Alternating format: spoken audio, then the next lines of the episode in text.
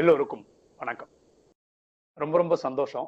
இந்த பேட்ச் வந்து two thousand twenty one twenty five batch இல்ல நான் வந்து ninety one ninety five batch கேட்கறது பார்த்துக்கோங்க எத்தனை வருஷம் ஆயிடுச்சுன்னு பார்த்துக்கோங்க அத்தனை வருஷத்துக்கு முன்னாடி நானும் உங்களை மாதிரி ஃபர்ஸ்ட் இயர் காலேஜுக்கு வந்து படிச்சு அது ஒரு மெமரபிள் மெமரி எனக்கு இப்போ வந்து போகுது. இதுல இன்னைக்கு நம்ம பார்க்கக்கூடிய சப்ஜெக்ட் வந்து பி பாசிட்டிவ் பீயிங் பாசிட்டிவ் இந்த தலைப்பை தான் நம்ம பேச போறோம்.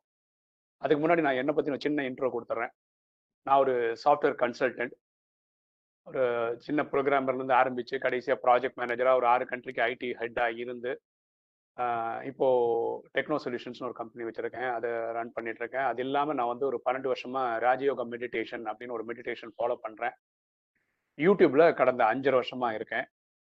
நீங்கள் நான் என்னோட சேனல் பற்றி சொல்கிறேன் அந்த செஷன் முடிஞ்சதுக்கப்புறம் உங்களுக்கு இன்ட்ரெஸ்ட் இருந்ததுன்னா கண்டிப்பாக போய் சப்ஸ்கிரைப் பண்ணுங்க. பிரேமானந்தன் நாராயணன் அப்படின்னு போட்டிங்கன்னா கூகுள் பண்ணிங்கன்னா கிட்டத்தட்ட ரெண்டாயிரத்துக்கு மேலே யூடியூப் வீடியோ போட்டிருக்கோம். டெய்லி வீடியோஸ் போட்டுட்ருக்கோம் காலம்பர ஆறரை மணிக்கு இந்தியன் டைமுக்கு வருது. அதே மாதிரி சாயந்தரம் ஆறரை மணிக்கு இந்தியன் டைமில் வருது. ஈவினிங் போடுறது வந்து ஒரு இப்போ வந்து மார்னிங்காக மாற்றிருக்கோம் ஏழு மணிக்கு. தேர்ட்டி செகண்ட்ஸ்க்கு வீடியோ ஒன்று போடுறோம். எண்ணம் போல் வாழ்வு. ஏன்னா லைஃபே இதில் தான் இருக்குது எண்ணத்தில் தான் வாழ்க்கையே இருக்குது நம்ம எப்படி நினைக்கிறோமோ அப்படி தான் நம்ம வாழ்க்கை அமையுது. இது நம்ம சேனல் நீங்கள் சப்ஸ்கிரைப் பண்ணீங்கன்னா சேனல்னு ஒன்று இருக்கும். அங்கே போயும் இந்த எண்ணம் போல் வாழ்வு நீங்கள் சப்ஸ்கிரைப் பண்ணிக்கலாம். ஓகே நம்ம இந்த சப்ஜெக்ட்டுக்கு போயிடலாம்னு நினைக்கிறேன். பீயிங் பாசிட்டிவ் அப்படின்னு. இதுக்கு நான் ரெண்டு மூணு புக்கு நான் ரெஃபர் பண்ணியிருக்கேன். அதில் ஒரு புக்கு வந்து ஆட்டிடியூட் இஸ் எவ்ரி திங் அப்படின்னு ஒரு புக்கு அதுலேருந்து சில பாயிண்ட்ஸ் எடுத்திருக்கிறேன். இது உங்களுக்காக. நான் டெய்லி வந்து ரெண்டாயிரம் வீடியோ போட்டிருந்தாலும் இன்னைக்கு சொல்கிற சப்ஜெக்ட்லாம் நான் ரெண்டாயிரம் வீடியோவில் இல்லை. நான் எப்போவுமே புதுசாக ஃப்ரெஷ்ஷாக ட்ரை பண்ணுவேன் கிரியேட் பண்ணுவேன். ஓகே இதுல நம்ம வாழ்க்கையில பாக்குற மூணு டைப் ஆஃப் பீப்புள் நம்ம ஒருத்தரை பாக்குறோம்னு வச்சுக்கோங்களேன். பொதுவா நம்ம பார்த்த உடனே ஃபர்ஸ்ட் கேட்குற கேள்வி என்ன? எப்படி இருக்கீங்க? அப்படின்னு கேட்குறோம் சில பேரோட பதில் எப்படி தெரியுமா இருக்க? என்னங்க நீங்க? ஆஹ் ஏதோ போதுங்க. ஆஹ் பரவாயில்லங்க. அப்படி அதாவது நொந்து நூலாய் பேசுவாங்க. அதாவது நம்ம கிட்ட எனர்ஜி இருந்தா கூட நம்ம எனர்ஜியே போயிடும். அந்த மாதிரி ஒரு பதில் வரும். வேற சிலர் நீங்க போய் எப்படி இருக்கீங்க சார்? அப்படின்னு கேளுங்களேன். ஓகேங்க. பரவாயில்லங்க. நல்லா இருக்குங்க. அதாவது ரொம்ப டல்லாவும் பேச மாட்டாங்க ரொம்ப எனர்ஜெட்டிக்காகவும் பேச மாட்டாங்க. மூணாவது டைப் பீப்புள் கேட்டிங்கன்னா சூப்பர் சார் எக்ஸலன்ட் சார் வாழ்க்கை ஆஹா ஓஹோ அமோகமா போகுது சார் அப்படின்னு சொல்லுவாங்க. அப்படி சொல்றவங்க கிட்ட பேசும்போது நமக்கு ஒரு எனர்ஜி வந்துடும் நம்மளும் அந்த மாதிரி இருக்கணும் அப்படின்ற மாதிரி எனர்ஜி வரும். இப்படி மூணு டைப் ஆஃப் பீப்புள் இருக்காங்க. இந்த வீடியோ இந்த செஷன் முடிஞ்ச உடனே எனக்கு என்னென்னா இந்த ரூமில் ஒரு நூறு நூற்றி தொண்ணூறு பேர் பேர்லாம் இருப்பீங்கன்னு நினைக்கிறேன். ஃபஸ்ட்டு வரும்போது பார்த்தேன். அவ்வளோ பேரும் சார்ஜ் ஆயிட்டாங்கன்னா நான் இந்த எடுத்த எஃபர்ட் வந்து சக்ஸஸ்ன்னு நான் நம்புவேன். ஓகேவா நான் த- விரும்பி கேட்டுக்கிறது என்னன்னா நான் நிறைய பாயிண்ட்ஸ் சொல்லுவேன். நீங்கள் ஃபுல்லாக கேட்டுக்கிறத விட ஒரு அட்லீஸ்ட் அந்த டாபிக் மட்டும் எழுதி வச்சிங்கன்னா நீங்கள் அடுத்த வாட்டி பார்க்கும்போது இவ்வளோ விஷயம் சொல்லியிருக்காரா? அப்படின்னு உங்களுக்கு தோன்றதுக்கு வாய்ப்பு இருக்கு. ஏன்னா நானே நோட்ஸ் நோட்ஸ் வச்சு தான் பேசுறேன் உங்ககிட்ட பேசும்போது. ஸோ அப்படி நோட் பண்ணிக்க முடியுமான்ற ஹெட்டிங் மட்டும் போட்டு போட்டுக்காங்க ஓகேங்களா இப்போ நெகட்டிவ் பீப்புளுக்கும் ஒரு பாசிட்டிவ் பீப்புளுக்கும் ஒரு கம்பேர் அண்ட் கான்ட்ராஸ்ட் பண்ணி பார்க்கலாம? எப்படி நீங்க ஒருத்தர் நெகட்டிவ் பீப்புளா ஒரு பாசிட்டிவ் பீப்புளா கண்டுபிடிக்க முடியும்னா நெகட்டிவ் பீப்புள்னு சொல்றவங்க வந்து எப்போ பார்த்தாலும் என்னால் முடியாதுங்க அப்படின்னு அந்த ஸ்டேட்மெண்ட் அதிகமா அவங்க வாயிலிருந்து வரும். எது கேளுங்க? நம்மளால பண்ண முடியாதுங்க. இதுக்கெல்லாம் கவர்மெண்ட் தான் பண்ணும். இது அவன் தான் பண்ணுவோம் இவன் இவன் தான் தன் பேர் வரவே வராது பாசிட்டிவ் பீப்புள் என்ன சொல்லுவாங்கன்னா அதே டைலாக்க அவங்களால பண்ண முடியாத இருக்கலாம். ஆனா அவங்க என்ன சொல்லுவாங்க நான் ட்ரை தான் பண்ணி பாக்குறேன் சார். ஒரு அடி கிடைக்கலாம்ல கிளிக் ஆகலாம்ல அப்படின்னு பேசுவாங்க. இதான் பாசிட்டிவ் ஆளுக்கும் நெகட்டிவ் ஆளுக்கும் உள்ள வித்தியாசம். நெகட்டிவ் ஆளுங்க வந்து எப்பவுமே பிரச்சனையோடயே வாழ்வாங்க. அது சரியில்லை இது சரியில்லை. எப்படி பண்ணுவாங்கன்னா சொல்லும்போது இப்படிதான் சொல்லுவாங்க. எங்க அப்பா அம்மா மட்டும் என்ன நான் நல்ல காலேஜில் சேர்த்திருந்தா நல்லா படிச்சிருந்தா அவங்க எங்க அப்பா அம்மா கிட்ட நிறைய காசு இருந்ததுன்னா இப்படி ஏதாவது எக்ஸ்டர்னல் ரீசன் சொல்லுவாங்க. ப்ராப்ளத்தை மட்டுமே சொல்லுவாங்க. பாசிட்டிவ் பீப்புள் வந்து சொல்யூஷன் பத்தி மட்டுமே பேசு. இது இப்படி இப்படி பண்ணா அது சரியாயிடும். அப்படி இப்படி பண்ணா சரியாகும். நான் இந்த எஃபர்ட் போட்டுட்டு இருக்கேன் அப்படின்னு சொல்லுவாங்க. இதுல இருந்தே புரிஞ்சுக்கலாம். நீங்க ஒருத்தர் நெகட்டிவா பாசிட்டிவான்னு இந்த நெகட்டிவ் பீப்புளோட குணம் எப்படி இருக்கும் தெரியுமா? எல்லாருக்கிட்டையும் இருக்கிற குறைய மட்டுமே கண்டுபிடிப்பாங்க. அவங்க வேலையே அதுதான். ஒரு ஜோக் ஒன்று சொல்லுவாங்க. நான் மலையாளத்துல அதை கேட்டிருக்கேன். ஒருத்தர் வந்து எதை பார்த்தாலும் குறை கண்டுபிடிப்பாரு. ஓகேவா அவருடைய ஃப்ரெண்டு வந்து ஒரு சூப்பரான ஒரு வீடு கட்டியிருக்காரு. சூப்பர்னா சூப்பர் அப்படி சூப்பரா கட்டியிருக்காரு. யோசிச்சு யோசிச்சு யோசிச்சு கட்டியிருக்காரு. ஒரு குறை சொல்ல முடியாது யாராலையும். அப்ப ஃப்ரெண்ட்ஸுக்கெல்லாம் என்ன அதிசயம்னா இந்த குறை சொல்றவனே இருக்கான்ல இவன் என்ன சொல்லுவான்? குறை சொல்றதுக்கு ஒண்ணுமே இல்லை எங்க ஃப்ரெண்ட்ஸ் எல்லாம் யோசிச்சு பார்த்தா ஒண்ணுமே சொல்றதுக்கு இல்லை. அவனும் வந்திருக்கான். அந்த அந்த குறை சொல்றவனும் கிரக பிரவேசத்துக்கு வந்திருக்கான். வீடெல்லாம் சுத்தி பார்த்து எல்லாம் பார்த்து முடிச்சோன்னா அவனுக்கு சொல்றதுக்கு ஒண்ணுமே இல்லை நெகட்டிவா கடைசி அவன் என்ன தெரியுமா சொல்றான்? இந்த வீடை இடிக்கிறதுக்கு நீ ரொம்ப கஷ்டப்படுவ அப்படின்னு. ஏதோ சொல்லணும்னா நெகட்டிவாவே பேசுவான். ஆனா பாசிட்டிவ் ஆளுங்க என்ன பண்ணுவாங்கன்னா எல்லாத்துக்குள்ள இருக்கிற நன்மையை பார்ப்பாங்க. ஓகேவா அப்புறம் நெகட்டிவா இருக்கவங்க வாழ்க்கையில தனக்கு என்னென்ன மிஸ்ஸிங் என்கிட்ட இது இல்லை என்கிட்ட அது இல்லைன்னு பேசுவாங்க. பாசிட்டிவா இருக்கவங்க அவங்களுக்கு இருக்கிற பிளெஸ்ஸிங் பத்தி பேசுவாங்க. என்ன சொல்லுவாங்க? எனக்கு நல்ல அப்பா அம்மா கிடைச்சிருக்காங்க. நல்ல நண்பர்கள் கிடைச்சிருக்காங்க. ஆஹ் அல்ல இது மாதிரி எல்லாமே எனக்கு தனக்கு கிடைச்ச நல்லதுக்கெல்லாம் அவங்க அந்த பிளெஸ்ஸிங்ஸை பத்தி பேசுவாங்க. இந்த புக்ல ஆட்டிடியூட் இஸ் எவ்ரி திங்ல அவங்க என்ன சொல்றாங்கன்னா மூணு விஷயம் ரொம்ப முக்கியம்ன்றாங்க. எண்ணம் சொல் செயல். இது நமக்கும் தெரியும். எண்ணத்துல என்ன பண்ணணும் அப்படின்னு சொல்றாங்க. அந்த ஆத்தர் என்ன சொல்றாருன்னா நம்ம குழந்தையா இருக்கும்போது நம்ம வெளுத்ததெல்லாம் பாலுன்றோம். பார்த்ததெல்லாம் நமக்கு ரொம்ப பிடிச்சிருக்கும். அப்படிதான் உலகத்தை ஃபேஸ் பண்ண ஆரம்பிக்கிறோம். இந்த ஸ்கூலு காலேஜு இப்படி போக ஆரம்பிக்கும் போது தான் மக்களுடைய நம்ம யார் கூடலாம் என்கவுண்டர் பண்றோமோ அவங்களுடைய அந்த காழ்ப்புணர்ச்சி கோபம் விரோதம் அந்த நெகட்டிவ் ஆஸ்பெக்ட்லாம் நமக்குள்ள வர ஆரம்பிக்கும். நம்மளும் அதை அவங்க கூட இருக்கும்போது என்ன நமக்குள்ளேயும் அது வரும் இல்லையா? அப்படி வர ஆரம்பிச்சதுக்கு அப்புறம் என்ன ஆயிடும்னா நம்ம அந்த உலகத்தை பார்க்குற அந்த கண்ணாடி இருக்குல்ல அது வந்து அழுக்காயிடுது அப்படின்றாங்க. ஸோ நம்மளும் ஓரளவுக்கு மேல சொசைட்டியில் இன்ஃப்ளூயன்ஸ் ஆயிடுறோம் அப்படின்னு சொல்றாங்க. ஸோ இப்படி ஆக ஆக ஆக நம்மளுடைய என்ன சொல்றது கெப்பாசிட்டி இருக்குல்ல அது வந்து குறைஞ்சிக்கிட்டே போகுது. ஸோ இதுக்கு நம்ம என்ன பண்ணணும்னா ஒரு மெடிடேஷன் இந்த மாதிரி விஷயங்கள்லாம் கத்துக்கிட்டு இந்த கண்ணாடியை துடைக்கணும். எப்போ பார்த்தீங்களா நம்ம வீட்டில் இருக்க ஜன்னல் இதெல்லாம் ரோட்ல இருக்க டஸ்ட்னால அது அழுக்காயிடும். நம்ம என்ன பண்ணோம் ஒரு காலத்துல துடைக்கிறோம்ல ஒரு வாரமோ ஒரு மாசத்துல ஒரு வாட்டி தொடச்சு அது கிளீனா இருக்கணும் அந்த மாதிரி இந்த மன கண்ணாடியை நம்ம சுத்தப்படுத்தணும் அப்படின்னு அந்த ஆத்தர் சொல்றாரு. அதே மாதிரி இனி ஒரு இது என்ன சொல்றாருன்னா வாழ்க்கையில ஜெயிக்கணும் அப்படின்னு நினைக்கிறவங்க ஜிம் கேரி பத்தி நீங்க கேள்விப்பட்டிருப்பீங்க. அவர் வந்து ஆரம்ப காலகட்டத்துல என்ன பண்ணாராம்? பைசாவே இல்லாத காலகட்டத்திலே அவர் என்ன பண்ணாராம்? பத்து மில்லியன் ருபீஸ் நான் செக் தரேன் அப்படின்னு ஒரு செக் எழுதி வச்சிருந்தாராம். ஆ- ஆயிரங்கள்ல கூட சம்பாதிக்காத. ஒரு பத்து மில்லியன் செக் எழுதி வைக்கிறாராம். அது என்னன்னா என்னைக்கோ ஒரு நாள் யாருக்கோ நான் ஒரு பேமெண்ட் தரணும் அது பத்து மில்லியன் செக்னு எழுதி வைக்கிறாரு. அதுக்கப்புறம் வாழ்க்கையில படிப்படி படிப்படியா ஒரு லெவல்ல வந்து அதே எழுதி வச்ச செக்ல பத்து மில்லியன் அந்த டூ வந்து எழுதல. ஒரு செக் ஹானர் பண்ற மாதிரி எழுதி கொடுக்க முடிஞ்சுதான். அது டெய்லி பார்ப்பறான் அந்த பத்து மில்லியன் செக் ஏதாவது என் அக்கௌண்ட் அவ்வளவு பைசா வரும் அப்படின்னு. ஸோ எண்ணங்கள் வந்து அந்த லெவல் கொண்டு போயிடும். அதனால தான் நான் என்னோட யூடியூப் சேனல் ஒன்று இருக்கு. எண்ணம் போல் வாழ்வு. கிட்டத்தட்ட இருநூறுக்கு மேல வீடியோ போட்டிருக்கோம் அதுல. ஆஹ் அதுல எண்ணம் தான் எல்லாமேன்னு சொல்லி போட்டிருப்போம் அது மாதிரி ஸ்பீச் இந்த புக்ல இருக்க ஆத்தர் என்ன சொல்றாருன்னா ஜிக் ஜாக்லர் அப்படின்னு ஒரு எழுத்தாளர் இருக்காரு ஒரு ஆத்தர் இருக்காரு. அவர் ஒரு விஷயம் சொல்றாரு. சில பேர் என்ன தெரியுமா? சொல்றதை செய்யவே மாட்டாங்க. இவரும் கிட்டத்தட்ட அந்த கேட்டகரி சேர்ந்தவர் தான். யார் வந்து ஜிக் ஜாக்லர் அவர் ஒத்துக்கிறார். ஆனா அவர் என்ன சொல்றாருன்னா தான் செய்ய வைக்கிறதுக்கு பண்ணணும் இல்ல அதுக்கு ஒரு மெத்தட் அவரே ஃபாலோ பண்ணியிருக்காரு. அவர் ஆத்தர் இல்லையா புக் எழுதுறவர் இல்லையா? அவர் வந்து இருநூத்தி ரெண்டு பவுண்டு வெயிட் இருந்தாராம். அந்த வெயிட்டை வந்து ஒன் சிக்ஸ்டி ஃபைவ் பவுண்டு குறைக்கணும்னு நினைச்சாராம். அதுக்கு எதாவது பண்ணணும் எக்ஸசைஸ் பண்ணணும் ஃபுட்டு டயட்ல இருக்கணும் அதெல்லாம் இருக்கு இல்லையா? இவர் என்ன பண்ணிட்டாரா ஃபர்ஸ்ட் புக் எழுதிட்டாரு. அந்த புக்ல என்ன எழுதுறாருன்னா நான் நூத்தி அறுபத்தஞ்சு பவுண்டு கிலோ வெயிட் இருக்கேன் அப்படின்னு எழுதிட்டாரு. இருபத்தஞ்சாயிரம் காப்பி ஓகேவா அதுவும் பிரிண்ட் பண்ணியாச்சு. அப்ப புக்கு படிக்கிறவன் எப்படி படிப்பான்? இந்த ஆத்தர் நூத்தி அறுபத்தஞ்சு பவுண்ட் இருக்குன்னு தானே படிப்பான். ஆனா இவர் எவ்வளவு இருக்காரு? இருநூத்தி ஒரு பவுண்ட் இருக்காரு. இந்த புக் எழுதி பப்ளிஷ் ஆகுறதுக்கு பத்து மாசம் ஆச்சு. இவர் மனசு அப்படியே உறுத்திட்டே இருந்தான் ஐயோ புக்ல நூத்தி அறுபத்தஞ்சு பவுண்டு போட்டிருக்கோம். நம்ம இருநூத்தி ஒண்ணு பவுண்டு இருக்கமே என்ன பண்றது என்ன பண்றதுன்னு சொல்லி பத்து மாசத்துல கட கட கடக்கான இந்த புக் பிரிண்ட் ஆகி போது ஃபர்ஸ்ட் ஆள் படிக்கிறதுக்கும் இவர் நூத்தி அறுபத்தஞ்சு பவுண்டு வரதுக்கும் கரெக்டா இருந்ததுதான் ஸோ சில பேர் இது சில பேருக்கு தேவைப்படலாம். இங்க ரூம்ல இருக்கிற சில பேருக்கு இப்படி இருக்கலாம். அதாவது தானா ஒரு டிரைவிங் ஃபோர்ஸோட சில வேலை பண்ண மாட்டாங்க. ஆனா ஒரு வாக்கு கொடுத்துக்கலாம் காப்பாத்திடுவாங்க. நீங்க எப்படி நீங்க முடிவு பண்ணிக்கலாம் இல்லையா? ஸோ இந்த மாதிரி நீங்க என்ன பண்ணணும்னா ஆஹ் செய்து காட்டு. சில பேர் என்ன பண்ணுவாங்கன்னா ஸ்கூல்ல வந்து ஃபோர்த் ரேங்க் ஃபிஃப்த் ரேங்க் எடுப்பாங்க. இவனுக்கு திறமை இருக்கும். ஃபர்ஸ்ட் ரேங்க் எடுக்கிறதுக்கான எடுக்க மாட்டான். ஏன்னா அவன் கொஞ்சம் விளையாட்டா இருப்பான் அப்படிலாம் இருப்பான். ஆனா இவங்க மாதிரி ஆளுங்க என்ன பண்ணணும்னா ஒரு பத்து ஃப்ரெண்ட்ஸ்க்கு சொல்லிடணும். நான் ஃபர்ஸ்ட் ரேங்க் எடுத்து காட்டுறேன்டா அப்படின்னு சொல்லணும். அவ பாக்குறவங்களாம் கேட்பான்ல என்னடா ஃபர்ஸ்ட் ரேங்க் எடுக்கிறேன் ஃபர்ஸ்ட் ரேங்க் எடுக்கணும்னு சொன்னியன் அந்த ஒரு டிரைவிங் ஃபோர்ஸ் என்ன பண்ணிடும்? அவனை ஃபர்ஸ்ட் ரேங்க் எடுக்க வச்சிடும் ஸோ சொல் கூட நம்மள நல்ல அழக செய்ய வைக்கும் அப்படின்னு அந்த ஆத்தர் சொல்றாரு. ஆட்டிடியூட் இஸ் எவ்ரி திங்ன்ற புக்ல அடுத்தது ஆக்ஷன் செயல். இதுல இந்த ஆத்தர் வந்து மூணு கோட் பத்தி சொல்றாரு. நம்ம நிறைய கொட்டேஷன் படிச்சிருப்போம். ஆனா நானே இந்த மூணு கொட்டேஷன் வந்து ஃபர்ஸ்ட் டைம் பாக்குறேன். அந்த கொட்டேஷன் அப்படியே நான் படிக்கல. அதோட தமிழாக்கம் மட்டும் சொல்றேன். அது என்ன தமிழாக்கம்னா நம்ம சக்சஸ்ஃபுல்லா இருக்கணும்னா அது ஃபர்ஸ்ட் கோட்டை தான் சொல்லு நம்ம சக்சஸ்ஃபுல்லா இருக்கணும்னா நம்ம அன்கம்ஃபர்டபுளா இருக்கிறதுக்கும் தயாரா இருக்கணும் அப்படின்னு. சில பேர் இருக்கோம் இல்லையா? என்னென்ன வேலைக்கு போறோம்னா டென் டு ஃபைவ் ஜாப் தாங்க. இந்த வேலை தான் நான் பண்ணுவேன். இந்த வேலை நான் பண்ண மாட்டேன். எக்ஸ்ட்ரா டைம் நான் பண்ணவே மாட்டேன். சாட்டர்டே சண்டே நான் வரவே மாட்டேன். இப்படியெல்லாம் இருந்தீங்கன்னா நீங்க வாழ்க்கையில ஜெயிக்கிறது கஷ்டம். எதுக்கு இருக்கணும்? எப்படி இருக்கணும்? சக்சஸ் பார்க்கணும்னா கொஞ்சம் அன்கம்ஃபர்டபுளா போறதுக்கு கூட நீங்க தயாரா இருக்கணும். அப்படின்னு ஒரு கோட் சொல்லுது. அடுத்தது.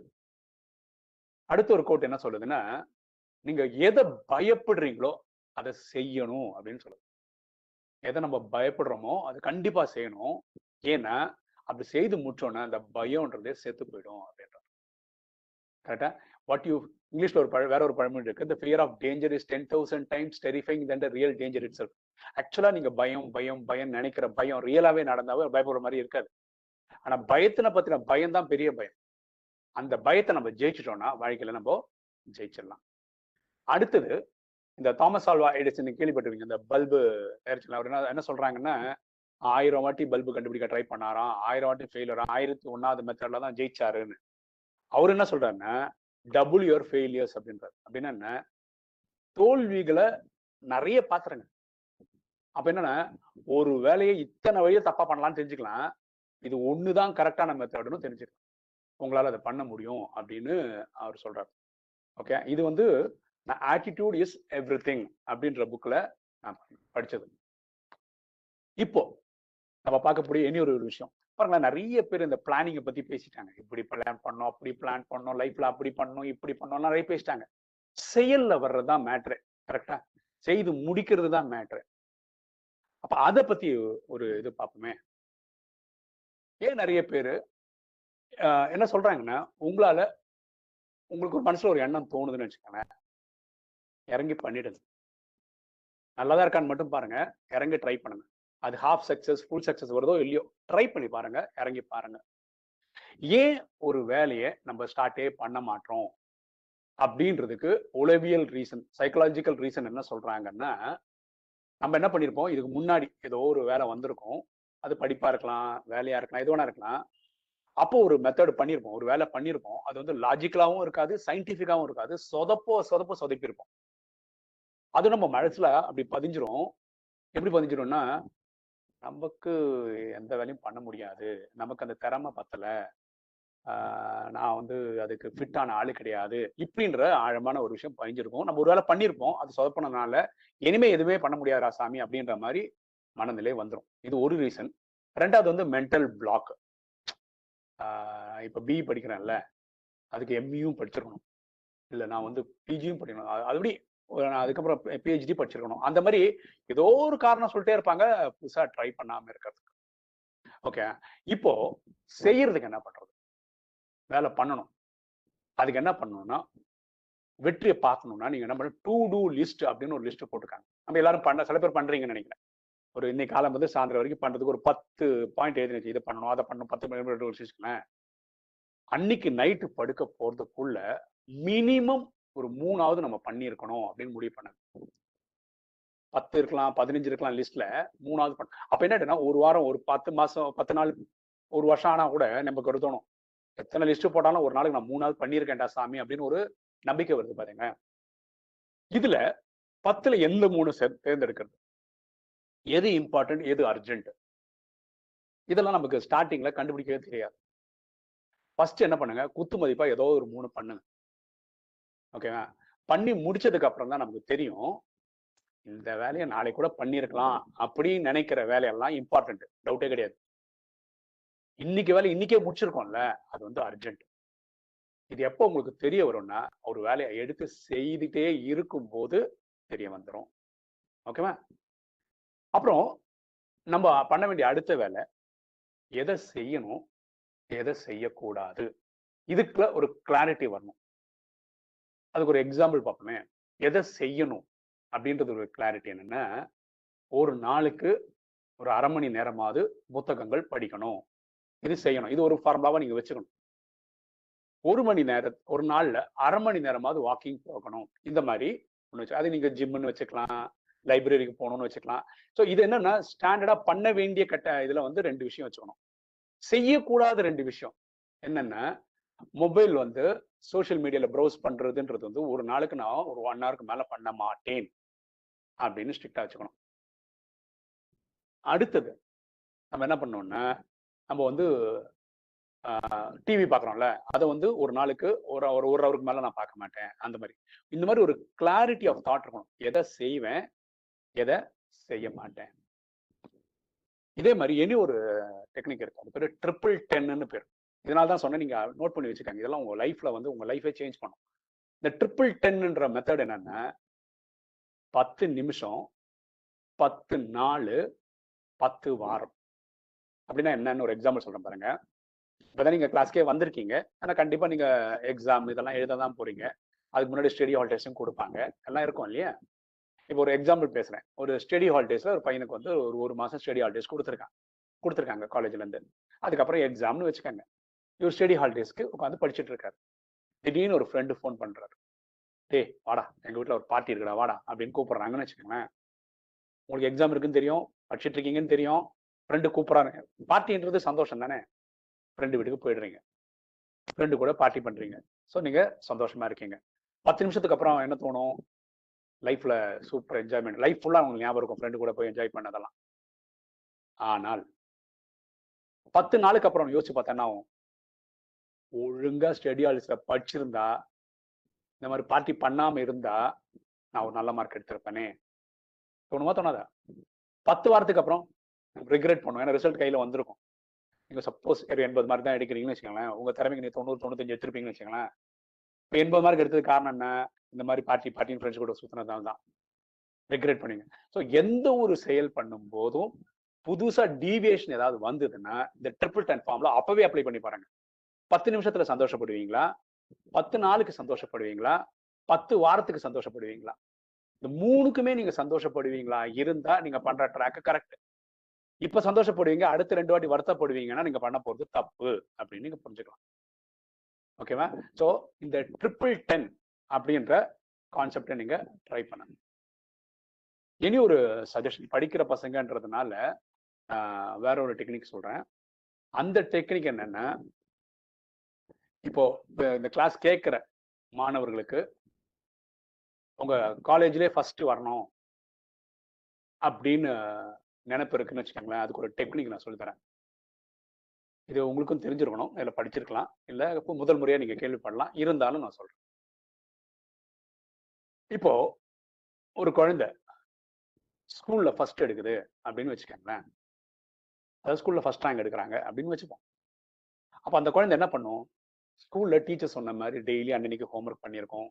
அன்னன்னைக்கு போர்ஷன் கவர் பண்ணியிருக்கோம். கரெக்டா அப்போ அந்த குழந்தை ஃபர்ஸ்ட் ரேங்க் எடுக்கிறதுக்கு இதுதான் காரணம்னு வச்சுப்போம். அதான் ஃபர்ஸ்ட் ரேங்க் எடுத்துருச்சு.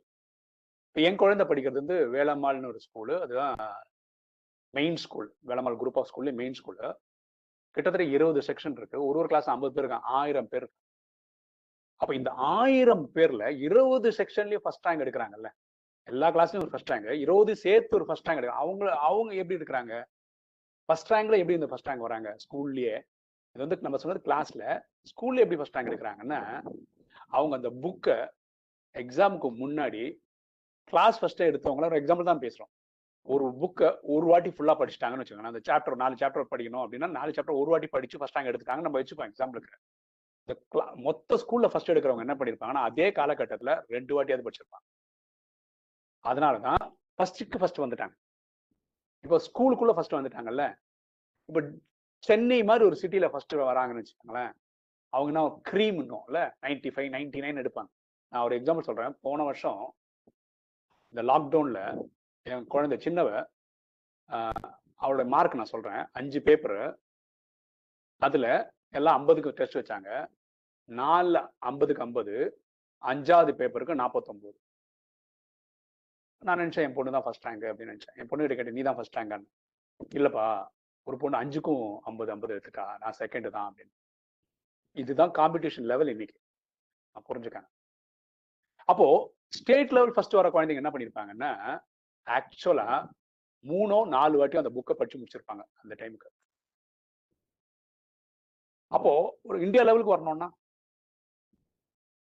யோசிச்சு பாருங்க. அஞ்சு வாட்டி ஆறு வாட்டி நீங்க அந்த புக்கை தர பண்ணிட்டு இருந்தீங்கன்னா நல்லா இருக்கும் இப்போ உங்க டீச்சர்ஸ் இருக்காங்கல்ல உங்க ஹெச்ஓடிஸ் உங்க ப்ரொஃபசர்ஸ் உங்க கிளாஸுக்கு வராங்கன்னு வச்சுக்கோங்களேன். சில பேர் ப்ரிப்பேர் பண்ணிட்டு வருவாங்க. சில பேர் அப்படியே வாக்கின் வந்து கிளாஸ் எடுத்துட்டு போயிடுவாங்க. வாக்கின் வந்து கிளாஸ் எடுத்துட்டு போறாங்கன்னா என்ன அர்த்தம்? அவங்க அந்த புக்கே கரைச்சு குடிச்சிருக்காங்கன்னு அர்த்தம். எத்தனை வருஷமா எத்தனை பேருக்கு எடுத்திருப்பாங்க அவங்க? கிட்டத்தட்ட விட்டா புக் எழுதிடுவாங்க அவங்க கரெக்டா நீங்க ஃபர்ஸ்ட் எடுக்கணும்னா ஒரு எக்ஸாம்ல ஒருத்தர் வந்து எத்தனை மணி நேரம் படிச்சிருக்காருன்ற மாதிரி ஒரு மாஸ்டர் ஒரு பத்து வருஷமா டீச்சரா இருக்கவங்க எத்தனை வாட்டி எடுத்திருப்பாங்க? அந்த அளவுக்கு நீங்க படிச்சிருவீங்களா? இருந்தா நீங்க தான் ஃபர்ஸ்ட் எங்க இந்தியா லெவலுக்கு இந்த இது நீங்க ஃபாலோ பண்ண முடியுமான்னு பாருங்க. அடுத்தது நம்ம ஒரு காரியம் பண்றோம் இல்லையா? வேலை செய்யறத பத்தி தான் பேசிட்டு இருந்தோம். சில வேலைகள் நம்ம விரும்பி செய்யறோம் சில வேலைகள் நம்ம விரும்பி செய்யவே மாட்டோம் விருப்பமே இல்லை. அதுக்கு ஒரு எக்ஸாம்பிள் சொல்றேன். விரும்பி பண்றதுன்னு பார்த்தீங்கன்னா இப்போ கிரிக்கெட் ஓடுறது ஐபிஎல் ஓடிட்டு இருக்க. IPL sorry international T twenty matches ஓடிட்டு இருக்க. கிரிக்கெட் பார்க்கணும் அப்படின்னா எல்லாருக்கும் ஆர்வம் இருக்கு. ஆர்வம் இல்லாத விஷயம் என்ன? எக்ஸசைஸ் பண்றதுக்கு ஆர்வமாக வர மாட்டேறது அதுக்கு ஒரு டெக்னிக் சொல்றாங்க. அது பேரு டெம்டேஷன் பண்ட்லிங் அப்படின்னு பேரு. டெம்டேஷன் பண்ட்லிங்னா என்ன? டெம்டேஷன் ஒரு ஆர்வம் தானே. டெம்டேஷன் என்ன? எதுக்கு வருது? டிவி பார்க்கறதுல ஆர்வம் வருது. எக்ஸசைஸ் பண்றதுக்கு ஆர்வம் குறைஞ்சிடுது அப்ப இவங்க என்ன சொல்றாங்கன்னா இது ரெண்டும் பண்டில் பண்ணிடுங்க. ரெண்டு சேர்த்துருங்க அப்படின்றாங்க. ஃபார் எக்ஸாம்பிள் வந்து இப்போ டி டுவெண்ட்டி மேட்ச் வந்து ஒரு த்ரீ ஹவர்ஸ் ஃபோர் ஹவர்ஸ் டிவியில் ஓடும்னு வச்சுக்கோங்க டிவி போட்டு மேட்ச் பார்த்துட்டு இருக்கீங்க. உங்களுக்கு எதாவது பண்ண வரல? எக்ஸசைஸ் பண்ண வரல. உங்க வீட்டில் அந்த அந்த மெதிக்கிற சைக்கிள் இருக்குன்னு வச்சுக்கோங்களேன். வீட்டுக்குள்ளேயே அந்த மிஷின் இருக்குல்ல? அதை கொண்டு வந்து ஃப்ரண்ட்ல டிவி முன்னாடி வைங்க. அதில் உட்காந்து சைக்கிள் பண்ணுங்க. டிவியும் பாருங்க. அப்போ டிவி பாக்குறது மேட்சுக்காக பார்க்குறீங்க பிடிக்காத இருந்தது எக்ஸசைஸ் பண்றது. ஆனால் இந்த எக்ஸசைஸ் வந்து மேட்ச் பாக்குறதாலே பண்ணிடுவீங்க. ஸோ இங்கே த்ரீ ஹவர்ஸ்ல விட்டு விட்டு விட்டு விட்டு பண்ணாலும் ஒரு ஒன் ஹவருக்கு எக்ஸசைஸ் நடந்துடும் கரெக்டா இது பேரு டெம்டேஷன் பண்ட்லிங் ஸோ பிடிச்ச காரியத்தோட பிடிக்காத காரியத்தையும் இடையில சேர்த்துக்கிட்டீங்கன்னா நாளடைவில் பிடிக்காத காரியமும் செய்ய ப்ராக்டிஸ் ஆகிடும் அதுவும் உங்க லாங் ரன்ல வந்துடும். அடுத்த ஒரு டெக்னிக் நான் சொல்றதெல்லாம் நிறைய டெக்னிக் தான் ஓகேவா இதுல ஏதாவது ஒரு ரெண்டு நாலு டெக்னிக் நீங்க ஃபாலோ பண்ணீங்கன்னா லைஃப்ல நீங்க ஆகா ஓகனா வந்துட்டீங்கன்னா நான் இன்னைக்கு வந்து உங்ககிட்ட பேசுனதுல எனக்கு ஒரு சக்சஸ் இதுதான் நான் புரிஞ்சுக்கிறது. சில இது நம்ம என்ன சொல்றோம்? எனக்கு இது ஈஸிங்கன்றோம் சிலது என்ன சொல்றோம்? எனக்கு இது ரொம்ப கஷ்டங்கன்னு சொல்றோம். எல்லாருக்கும் அந்த இது இருக்கு. எனக்கெல்லாம் மேக்ஸ் வந்து அல்வா சாப்பிட்ற மாதிரி. அப்போ எனக்கு மேக்ஸ் ஈஸி சில சப்ஜெக்ட் வந்து படிக்க இன்ட்ரெஸ்டே வர மாட்டேங்குது. ஃபார் எக்ஸாம்பிள் பயாலஜி நான் லெவன்த்து டுவெல்த் எல்லாம் அதனால தான் மேக்ஸ் கம்ப்யூட்டர் எடுத்தேன். ஓகே அது எனக்கு. அது மாதிரி ஒவ்வொருத்தருக்கும் அது மாறு மாறுது. கரெக்டா அப்போ ஈஸி டஃப்ன்றது ரெண்டுமே ஈக்குவல் ஆக்கிட்டோம்னா அவ்வளவு நல்லா இருக்கும் எப்படி ஈக்குவல் ஆக்குறது? அதுக்கு ஒரு எக்ஸாம்பிள் சொல்றேன் பாருங்க. ஒரு வேலையை வந்து ஒரு ஈஸியான வேலை. நீங்க பதினஞ்சு நிமிஷத்துல முடிச்சிருவீங்கன்னு வச்சுக்கோங்க. எப்ப எத்தனை வாட்டி கொடுத்தாலும் பதினஞ்சு நிமிஷத்துல முடிச்சிருவீங்க. ஈஸியான வேலை. அந்த ஈஸியான வேலையை என்ன பண்ணுங்கன்னா பதினஞ்சு நிமிஷம் முடிக்கிறத நீங்க ஹாஃப் அன் அவர் எடுத்து பண்ணிக்க ட்ரை பண்ணி பாருங்க. ஏன் சொல்றேன்னு இப்ப புரியும். கஷ்டமான ஒரு வேலை இருக்குன்னு வச்சுக்கோங்க அது ஒன் ஹவர் ஆகும் உங்களுக்கு முடிக்கிறதுக்குன்னு வச்சுக்கோங்க. அதை அரை மணி நேரத்துல முடிக்க முடியுமான்னு ட்ரை பண்ணுங்க. ஈஸியான வேலை பதினஞ்சு நிமிஷத்துல முடியறத அரை மணி நேரத்துல முடிங்க. ஒரு மணி நேரத்தை முடிக்கிறத அரை மணி நேரத்துல முடிங்க. இப்ப என்ன பண்ணீங்க? ஈஸியான வேலையும் ஹாஃப் அன் அவர்ல முடிக்கிறீங்க. டஃப்பான வேலையும் அரை மணி நேரத்துல முடிக்க ட்ரை பண்றீங்க. அப்ப என்ன ஆகும்? ஈஸியும் டஃப்பும் உங்களுக்கு ஒரே மாதிரி ஆயிடும். கரெக்டா அப்புறம் எனக்கு இது பிடிக்குது எனக்கு இது பிடிக்கலன்ற வாக்குவாதங்களே வராது. அப்புறம் ஒரு வேலை நம்மளால ஸ்டார்ட் பண்ண முடியாம இருக்கிறதுக்கு என்ன காரணம்? அப்படின்னு பார்த்தா நிறைய பேர் சொல்ற காரணம் என்னன்னா அதை ஆரம்பிக்கிறதுக்கான எனக்கு இன்புட் இருக்குல்ல. அந்த இன்புட் ஹண்ட்ரட் பர்சன்ட் வரலங்க. வந்தா நான் பண்ணியிருப்பேங்க அப்படின்னு சொல்றாங்க. ஆனா உண்மை என்னன்னா அந்த பவல்னு சொல்லிட்டு ஒருத்தர் அமெரிக்கால செக்ரட்டரி டு ஸ்டேட்டா இருந்தாரு. அவர் காலின் பவல். அவர் என்ன சொல்றாருன்னா ஃபார்ட்டி செவன்டி அப்படின்னு சொல்றாரு. அப்படின்னா என்ன ஏதாவது ஒரு டாஸ்க் ஏதாவது ஒரு ப்ராஜெக்ட் ஆரம்பிக்கணும்னு வச்சுக்கலாம் இல்ல நாற்பது சதவீதம் இன்புட் கிடைச்சா போதுமா? அவருக்கு. இல்ல எழுபது சதவீதம் வரைக்கும் கிடைச்சா போதும் நான் ஒரு ப்ராஜெக்ட் ஆரம்பிச்சிருவேன். அந்த ப்ராஜெக்ட் ஆரம்பிக்கும் போது அந்த ரன்னிங்ல இருக்கும். என்னென்னலாம் தேவைன்றது கடை கடை கடன் ஹோம்ஒர்க் பண்ணி அதை திருப்பி ஹண்ட்ரட் பர்சன்ட் ஆக்கி கடை கடன் முடிச்சிருவாராம். இந்த நூறு பர்சன்ட் வந்தாதான் ஆரம்பிக்கணும்னு நினைக்கிற ப்ராஜெக்ட் வருஷ கணக்கா பெண்டிங்கா இருக்கு அப்படின்றத அவருடைய அனுபவத்துல சொல்றேன். புரியுதுங்களா இப்போ நீங்க கூட ஃபார் எக்ஸாம்பிள் வச்சுக்கோமே ஒரு சாப்டர்ன்றது இருபது பேஜ்னு வச்சுக்கோங்க. அது உங்க சாரோ மேடமோ கிளாஸ் எடுக்கிறாங்க. நாலு பேஜ் தான் எடுத்திருக்காங்கன்னு வச்சுக்கோங்களேன். இருபது பேஜ் முடிக்கட்டும். இப்போ நம்ம படிக்கலான்றத விட நாலு பேஜ் எடுத்தாங்க நாலு பேஜ் படிச்சுட்டா அவ்வளோ நல்லா இருக்கும். புரியுதுங்களா ஸோ ரொம்ப ரொம்ப ரொம்ப ரொம்ப முக்கியமான விஷயம் பிளானிங் எவ்வளோக்கு எவ்வளோ முக்கியமோ அதில் எக்ஸிக்யூஷனும் ரொம்ப முக்கியம். இன்னைக்கு நான் ஃபுல்லாக பேசுனதெல்லாம் எக்ஸிக்யூஷனை பற்றி தான். ஏன்னா நிறைய பேர் பிளானிங்கை பற்றி பயங்கரமாக பேசிடுவாங்க. சுவாமி விவேகானந்தர் ஒரு இடத்துல சொல்றாரு பிளான் அண்ட் ஒர்க்ன்றதுல சொல்றாரு. பிளான் பண்ணும்போது நல்லா பிளான் பண்ணுங்க டவுட்டே கிடையாது. நல்லா யோசிங்க எல்லாம் பண்ணுங்க. யார் வாழ்க்கையில தோக்குறாங்க தெரியுமா? ஒர்க் பண்ற டைமுக்கும் பிளானிங் தான் பண்ணுங்க அதை இப்படி பண்ணிருக்கணும் அதை அப்படி பண்ணிருக்கணும் பிளான் பண்ணிட்டே இருக்கவங்க என்னைக்கும் முடிக்க மாட்டாங்க அப்படின்னு சொல்றாரு. திருவள்ளுவர் என்ன சொல்றாருன்னா எண்ணி துணிவது கர்மம் துணிந்த பின் எண்ணுவது என்பது இழுக்கு அப்படின்றாரு. ஒரு விஷயம் ஆரம்பிக்கிறதுக்கு முன்னாடி நீங்க ஆயிரம் வாட்டி யோசிக்கலாம். ஆனா ஆரம்பிச்சதுக்கு அப்புறம் நோ லுக்கிங் பேக். இது கிளியரா இருக்கணும். சரி நம்ம டாபிக் என்ன? பீயிங் பாசிட்டிவ் பாசிட்டிவா இருக்கிறதுனால என்ன லாபம்? அப்படின்றதுக்கு ஒரு மகாபாரதத்திலிருந்து ஒரு கதை எடுத்து பார்ப்போம். இந்த கதை நீங்க கேட்டிருக்கலாம். இருந்தாலும் ரொம்ப பியூட்டிஃபுல்லா பொருந்தும்ன்றதுனால நான் சொல்றேன். உங்களுக்கு மகாபாரத கதை தெரியும் நினைக்கிறேன். ஆல்மோஸ்ட் எல்லாருக்கும் தெரிஞ்சிருக்கணும். அர்ஜுனன் அர்ஜுனனை தெரியாத ஆளே இருக்க முடியாது. ஏன்னா Arjunan one of the hero Mahabharata கதைப்படி உங்களுக்கு தெரியும் அர்ஜுனன் வந்து எதுக்கு ஃபேமஸ்னா அம்பும் வில்லுக்கும் ஃபேமஸ் சரிதானே அந்த அர்ஜுனோட பையன் அபிமன்யுவை சக்கர வியூகத்துல கொண்டாடுறாங்க. அவனை கொல்றது யாருன்னா ஜெயத்ரதன் அப்படின்றவன். ஒரு டீம் போட்டு சுத்தி வளைச்சுதான் அடிச்சாங்க. ஆனா கொல்றது வந்து ஜெயத்ரதன். ஜெயத்ரதன் யாருன்னா துரியோதனன் வந்து அவங்க அண்ணன் தம்பி இருக்காங்க இல்லையா? அவங்க வந்து நூறு பேரு. அவனுக்கு ஒரு தங்கச்சி இருக்கா? தங்கச்சி புருஷன் தான் ஜெயத்ரதன். அவன் தான் அபிமன்யு கொல்றான். அபிமன்யுடைய ஈம சடங்கு நடக்குது. அர்ஜுனன் ஒரு சபதம் எடுக்கிறான். அந்த சபதம் என்னன்னா என் பையனை கொன்னவனை அடுத்த நாள் ஈவினிங் சன்செட்டுக்குள்ள போட்டு தள்ளுறேன் அப்படின்னு சபதம் எடுக்கிறான். ஒருவேளை அந்த அந்த சன்செட் ஆயிடுச்சு அதுக்குள்ள அவனை கொல்லாத பட்சத்துல நான் தீ குளிச்சிருவேன் அப்படின்னு யாரு? அர்ஜுனன் சபதம் எடுக்கிறான். எல்லாம் சபதம் எடுத்த என்ன பண்ணோம்? அதுக்கு ஹோம்ஒர்க் ஸ்கெட்ச் எல்லாம் போடணும்ல அதெல்லாம் பண்ணல. போய் படுத்துட்டான். இந்த நியூஸ் வந்து காட்டு தீ மாதிரி போகுது.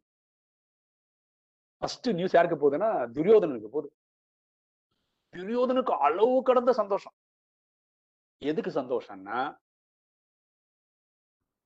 ஒருவேளை நாளைக்கு ஈவினிங் சன்செட்டுக்குள்ள இந்த ஜெயத்ரதனை கொல்லாத பட்சத்துல என்ன பண்ணுவான் அர்ஜுன தீ குடிச்சு செத்துருவான். அப்ப யார் சாவா? அர்ஜுனன் செத்துருவான். அர்ஜுனனுக்கு ஒரு விஷயம் தெரியல போல இருக்கு. என்ன தெரியல? ஜெயத்ரதனை கொன்னுட்டா என்ன ஆகும்னா ஜெயத்ரதனோட தலை பூமியில பட்டுதுன்னு வச்சுக்கோங்க அவன் அப்படி ஒரு வரம் வாங்கியிருக்கிறான். ஜெயத்ரதனோட தலையை யார் கட் பண்ணி த பூமியில தலையில தலை விழுதோ யார் கொள்றானோ அவன் தலை வச்சு செத்துருவான். இப்ப ஜெயத்ரதன் செத்தா கூட அர்ஜுனன் செத்துருவான். சோ ஜெயத்ரதன் உயிரோட இருந்தாலும் அர்ஜுனன் செத்துருவான். ஜெயத்ரதன் செத்தாலும் அர்ஜுனன் செத்துருவான். யாருக்கு லெட்டு சாப்பிட்ற மாதிரி ஒரு விஷயம்? துரியோதனனுக்கும் அந்த கௌரவர்களுக்கும் பயங்கர சந்தோஷம். இந்த நியூஸ் கிருஷ்ணனுக்கும் போதும். இந்த மாதிரி அவன் சபதம் எடுத்திருக்கிறான் அப்படின்னு. கிருஷ்ணன் இதை கேட்டு ஓடி வர்றாரு. பார்த்தா அர்ஜுனன் தேடுறாரு பார்த்தா அர்ஜுனன் நல்லா தூங்கிட்டு இருக்கான். தட்டி எழுப்புறாரு. என்னடா நீ இந்த மாதிரி சபதம் எடுத்தியா? ஆமா எடுத்தேன். நாளைக்குள்ள நீ இருபத்தி நாலு மணி நேரத்துக்குள்ள போட்டு தள்ளிடுவேன்றியா? ஆமா போட்டு தள்ளிடுவேன். முடியும்னு நினைக்கிறியா? எல்லாம் நம்பிக்கை தான் அப்படின்றான். என்னடா நம்பிக்கை? உன் நம்பிக்கையில லாஜிக் தெரியுமா? அவன் என்னென்ன வர வாங்கி வச்சிருக்கான்னு தெரியுமா அவனுக்கு அப்படின்னு. ஓ அர்ஜுனன் சொல்ற ஒரு விஷயம். நீ இருக்கல்ல கூட நம்ம என்ன சொல்றோம்? கிருஷ்ணன் கடவுள் தானே சொல்றான் கடவுளான நீ என் கூட இருக்கும் போது எனக்கு என்ன தோல்வி வரப்போகுது? அதெல்லாம் உன் டிபார்ட்மெண்ட் நீ அதை பார்த்துக்கோ. நீ அம்பு விடு நான் அம்பு விடுறேன் நிறுத்து நான் நிறுத்துறேன். இவ்வளவுதான் நான் பண்ண போறேன். நாளைக்கு என்ன நடந்தாலும் சரி. நான் செத்தாலும் பரவாயில்ல அவன் செத்தாலும் பரவாயில்ல. நான் எடுத்து எடுத்து சபதம் எடுத்துட்டேன். நான் எடுத்ததெல்லாம் உன்னை நம்பி தான் பண்ணியிருக்கேன் அப்படின்றார். மகாபாரதம் படிச்ச உங்களுக்கு தெரியும். அது அடுத்த நாள் என்ன நடந்தது அப்படின்னு. அடுத்த நாள் என்ன பண்ணுவான்னா துரியோதனன் ஜெயத்ரதனை போர்க்காலத்துக்கே அனுப்ப மாட்டான். அர்ஜுனா ஃபுல்லா தேடு தேடு தேடு தேடு தேடுவான். அந்த அன்னைக்கு ஃபுல்லா ஜெயத்ரதன் வந்து லீவ் போட்டான். மெடிக்கல் லீவ்னு வச்சுக்கோங்களேன் அந்த மாதிரி போட்டான் அவனை காணவே காணும். சாயந்தரம் சன் செட் ஆயிடுச்சு. அவன் வந்து தீ குளிக்கிறதுக்காக அதெல்லாம் பண்ணி அவன் சுத்தி வரான். அதாவது ஒரு மூணு ரவுண்ட் சுத்தினா அவன் போய் தற்கொலை பண்ணிட்டான் தீயில போய் குச்சிருவான் அப்புறம் இந்த சுச்சுவேஷன் ஆகும்போது மலைக்கு உச்சியில இருந்து துரியோதனன் சகுனி அவங்களாம் அங்கிருந்து பாக்குறாங்க இவன் தீ குளிச்சு சாவ போறத. ஜெயத்ரோதனும் அங்கிருந்து பார்த்துட்டு இருக்கு அப்ப என்ன ஆகுதுன்னா ஒரு சூரிய கிரகணம் இருந்தது. அதனாலதான் சூரியன் மறைஞ்சிருக்கு. அதனாலதான் இருட்டின மாதிரி தெரிஞ்சது. கிருஷ்ணன் வந்து இது பண்ணோம்னா சூரிய கிரகணம் விலகுது. சூரியன் வெளியே வருது. அப்புறம் அர்ஜுனன் கிட்ட சொல்றாரு சூரியன் தான் மறையவே இல்லையா? நீ ஏன் தற்கொலை பண்ற? அங்க பாரு மலை மேல ஜெயத்ரதன் இருக்கா நீ கொண்டுடுன்றாரு அவன் இங்கிருந்து அம்பு விடுறாரு. அர்ஜுன் அம்பு விடுறான். அவன் கழுத்தை வெட்டிட்டு அந்த கழுத்து தனியா போய் பூமியில பட்டானா? அவன் அர்ஜுன் செத்துருவான்ல. அது எங்க போய் விழுனா காட்டுல இந்த ஜெயத்ரதனோட அப்பா தபஸ் இருப்பாரு. அவரோட மடியில போய் விழும். அதனால அங்க அப்பாவும் பையனும் செத்துருவாங்க. சோ யார் காப்பாத்தப்படுறா? அர்ஜுனன் காப்பாத்தப்படுறான். சோ இதுல விஷயம் என்னன்னா நீங்க நம்பி செய்தீங்கன்னா இறைவன் நீங்க என்ன வேணா பேர் வச்சு கூப்பிடுங்க. அல்லான்னு கூப்பிடுங்க ஜஹோவான்னு கூப்பிடுங்க காடுன்னு சொல்லுங்க ஈஸ்வரான்னு சொல்லுங்க சிவான்னு சொல்லுங்க இல்ல பிரபஞ்சம்னு சொல்லுங்க என்ன வேணா சொல்லுங்க. ஆனா நம்பிக்கையோட செய்யும் போது நடக்காத விஷயங்களும் நடந்துடும் புரியுதுங்களா? ஸோ இதுதான் ரொம்ப முக்கியமான விஷயம். ஸோ படிக்கிற நீங்க ரொம்ப ரொம்ப ஜாக்கிரதையா இருக்க வேண்டியது ஃப்ரெண்ட்ஸுக்கு இடையில. யார் நெகட்டிவ் யார் பாசிட்டிவ்னு பார்த்துக்கங்க. பாசிட்டிவான மக்கள் கூட உறவாடுறதுக்கு கத்துக்கங்க. ஏன்னா நீ இது ஒரு ட்ராப்புங்க அது. நெகட்டிவ் மக்கள் கூட போயிட்டு நம்ம இளமை தொலைக்கிறது நிறைய பேர் அங்கே தான் தொலைச்சிடுறாங்க. நான் இந்த செட்டு பசங்களோட சேர்ந்தா என்ன அப்படி நிலைமை நிலைமை அப்படி ஆகிப்போச்சு என் செட்டு கூட சேர்ந்து இப்படி ஆகிப்போச்சுன்னு சொல்றாங்க இல்லையா? அப்படி ஆகாம இருக்கிறதுக்கு நீங்க ஒரு ப்ராக்டிஸ் எடுக்கலாம் இந்த கதை எனக்கு ரொம்ப இன்ட்ரெஸ்டிங்கான கதை. எனக்கு ரொம்ப பிடிச்ச கதை. பாசிட்டிவ் விஷயமா நான் சொல்லும் போது நான் நிறைய இடங்கள் இதை கோட் பண்றது உண்டு. உங்களுக்கு இது பிடிச்சிருக்கும்னு நினைக்கிறேன். இனி ஒரு சம்பவம் சொல்றேன் பாருங்களேன். ஏன் நம்ம வாழ்க்கையை பாசிட்டிவா பார்க்கணும் அப்படின்றதுக்கு இனி ஒரு சம்பவம் சொல்றேன். ஏன் நான் நிறைய கதை சொல்றேன்னா சில பேருக்கு நான் சொல்ற ஒரு கதை பிடிக்காம இருக்கலாம். ஏதாவது ஒரு கதை பிடிக்கும்ல. அந்த கதை உங்களுக்கு இன்ஃப்ளூயன்ஸ் ஆகலாம்ல நான் ஸ்கூல் படிக்கும் போது நாலாவது படிக்கும் போது எங்க சார் போர்டில் எழுதி போட்டார். Think big your deed will grow think small you will fall behind think that you can and I will all in the state of mind நாலாவதுன்னா எத்தனை வயசு இருக்கும்? ஒன்பது வயசு இருக்கும். இன்னைக்கு எனக்கு நாற்பத்தொம்போது வயசு. இன்னைக்கும் என் மனசுல அந்த பாயிண்ட் ஞாபகம் இருக்கு. உங்களுக்கு இப்போ நான் காலேஜ் முடிச்சு காலேஜ் ஃபர்ஸ்ட் இயர் படிக்கிற பசங்க அந்த வயசு தான் ஆகுது கரெக்டா இன்னைக்கு ஒரு நல்ல விஷயம் உங்க மனசுக்குள்ள விழுந்துச்சுன்னு வச்சுக்கோங்களேன். நாளைக்கு என்னைக்காவது இப்படி ஒருத்தர் வந்தாரு பிரேமானந்த நாராயணன் ஒருத்தர் பேசினாரு ஒரு யூடியூபர் பேசினாரு அந்த ஒரு பாயிண்ட் என் வாழ்க்கைக்கு வந்து வெளிச்சமா இருந்தது. என் வாழ்க்கையை ஷேப் பண்றதுக்கு யூஸ்ஃபுல்லா இருந்தது. நான் எப்படி எங்க சார சொல்றேனோ அந்த மாதிரி நான் சொல்ற ஏதாவது ஒரு கருத்து உங்களை டச் பண்ணி உங்க வாழ்க்கையை பாசிட்டிவா கொண்டு வந்துச்சுன்னா நான் இவ்வளவு நேரம் பேசுனதுல ஒரு அர்த்தம் இருக்கு. ஓகே வேற ஒரு சம்பவம் சொல்றேன். ஒரு வயசானவர். அவர் லைஃப்ல எல்லாமே பாசிட்டிவா தான் பார்ப்பாரு. எல்லாமே பாசிட்டிவா பார்ப்பாரு. அவர் என்ன பண்றாருன்னா அவங்க பக்கத்து வீட்டுக்கு ஒரு சின்ன பையன் வரான். வாடகைக்கு வராங்க. அவர் ரொம்ப சின்ன பையன். அவன் இந்த தாத்தாவை பார்த்து அந்த பிரமிச்சு போறான். எல்லாத்தையும் ஒரு பாசிட்டிவா பாக்குறாரு எப்படி அவரால் முடியுது? சின்ன பையன் வந்து தாத்தா கிட்ட பேசுறான். தாத்தா இவங்க வந்து எப்ப பார்த்தாலும் பாசிட்டிவா இருக்கீங்களே? ஜாலியா இருக்கீங்களே? உங்க வாழ்க்கையில நெகட்டிவான விஷயங்கள் எதுவுமே நடக்கலையா? அப்படின்னு கேட்கும் போது அந்த தாத்தா சொல்றாரு நிறைய நடந்திருக்கு தம்பி. நெகட்டிவா நடந்ததை நினைச்சு அழுது புலம்புறதுனால என்ன நடக்க போகுதுப்பா? நம்மகிட்டயே நாலு பேர் வந்து பேச விரும்ப மாட்டாங்க. நமக்கே நம்மள பிடிக்காம போயிடுது. நமக்குள்ளேயே எனர்ஜி குறைஞ்ச மாதிரி இருக்கு. சரி வர்றது வரட்டும்டா. வர்ற இடத்துல வச்சு பார்ப்போம் அப்படின்னு நான் ஒரு பாசிட்டிவா ஆக ஆரம்பிக்கும் தான் லைஃப் நல்லா இருந்தது. ஸோ இப்படிதான் வாழணும் நான் முடிவு பண்ணிட்டேன். ஸோ கிவன் தி சுச்சுவேஷன் அதுல எப்படா பாசிட்டிவா இருக்க முடியும் நான் முடிவு பண்ணிட்டேன் அப்படின்னாரு. பையனுக்கு வந்து இந்த தாத்தா ஒரு இன்ஸ்பிரேஷன் கொஞ்ச நாள் என்ன ஆயிடுச்சுன்னா தாத்தா வயசு தாத்தான வயசானவர் தானே. திடீர்னு அவரு ஹாஸ்பிட்டலைஸ் பண்ணிட்டாங்க. ஐசியூல இருக்காரு. பக்கத்து பையன் தானே?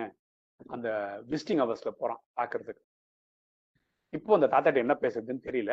அப்படியே வெளியே நிற்கிறான் அந்த தாத்தா உள்ள இருந்தே பார்த்து அவனை வாடா அப்படின்னு கூப்பிடுறாரு. இவன் பக்கத்துல போறான். இவன் பேசவே மாட்டான் ஏன்னா சின்ன பையன் தாத்தாட்ட என்ன பேசுறதுன்னு தெரியல அப்படி இருக்கான். ஏய் உனக்கு ஏதோ கேட்கணும் போல தோணுது. அது என்னடா கேள்றான்னாரு. இல்ல தாத்தா இல்ல தாத்தான்றான். சும்மா கேள்றா உன் மனசுல என்ன இருந்தாலும் கேளு அப்படின்னு. இல்ல தாத்தா இப்ப நீ ஐசியூல இருக்க. இப்போ இப்போ நீ பாசிட்டிவா தான் இருக்கியா? அப்படின்னு கேக்குறான். அப்போ அந்த தாத்தா சொல்றாரு நேத்து டாக்டர் வந்தாரு. அவர் வந்து எனக்கு சர்ஜரி பண்ணணும்னு சொன்னாரு. அந்த சர்ஜரி அவுட்கம் என்ன வேணா வரலாம். நான் பழைக்கலாம். பழைக்காம போகலாம் அப்போ நான் அந்த டாக்டர் கிட்ட சொன்னேன் நீங்க என் மேல சர்ஜரி பண்ணும்போது நீங்க புரிஞ்சிக்க வேண்டிய ஒரே விஷயம் என்னன்னா இதை மட்டும் மனசுல வச்சுட்டு என்ன ஆப்ரேஷன் பண்ணுங்க. வாழ துடிக்கிற ஒரு பெரியவருக்கு நான் பண்றேன் அப்படின்னு நினைச்ச மட்டும் நீங்க பண்ணுங்க அப்படின்னு சொல்லியிருக்கேன் அப்படின்னாரு. அப்புறம் உங்களுக்கு தெரியும். ஆட்டோமேட்டிக்கா இது சக்சஸ்ஃபுல் ஆயிடுச்சு. ஒரு வாரத்துல ஒரு டிஸ்சார்ஜ் ஆகி வீட்டுக்கு வந்துட்டார். ஸோ வாழ்க்கை சுகம் துக்கம் நிறைந்தது தான் அதுல டவுட்டே கிடையாது. துக்கத்தை நினைச்சு புலம்புறதுனால ஒரு பிரயோஜனமும் கிடையாது.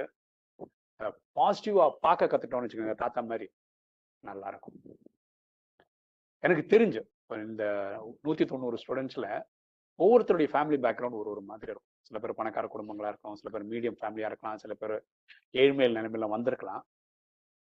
ஆனா வாழ்க்கையை எப்படி என்கவுண்டர் பண்ணணும் அப்படின்றதுக்கு எப்படி எதிர்கொள்ளணும்ன்றதுக்கு இனி ஒரு கதை சொல்றேன். இனி ஒரு சம்பவம் சொல்றேன். ஒரு ஸ்லம் ஏரியா ரொம்ப பாவப்பட்ட பசங்க இருக்கிற ஏரியா அந்த பசங்க ஒரு விளையாட்டு விளையாடுறாங்க. ட்ரெயின் விளையாட்டு கேள்விப்பட்டிருப்பீங்க கரெக்டா சின்ன வயசுல நீங்களும் விளையாடிப்பேன் நானும் விளையாடிருக்கேன். அந்த விளையாட்டு எப்படின்னா ஒரு பையன் போகி ட்ரெயினோட இன்ஜின் இருக்குல்ல அது ஃபர்ஸ்ட் அதுக்கப்புறம் நிறைய கம்பார்ட்மெண்ட் மாதிரி இருக்கும். பின்னாடி ஒரு பையன் வந்து கடைசி ஆள் வந்து அவன் தான் அந்த வண்டியோட கார்டுன்னு வச்சுக்காங்கன்னா ஒரு பச்சை மாதிரி ஒரு துணி வச்சு அப்படியே ஆட்டுவான். அப்படி ஆட்டுறதுன்னா என்ன அர்த்தம்னா வண்டி போகலாம் அப்படின்னு அர்த்தம்.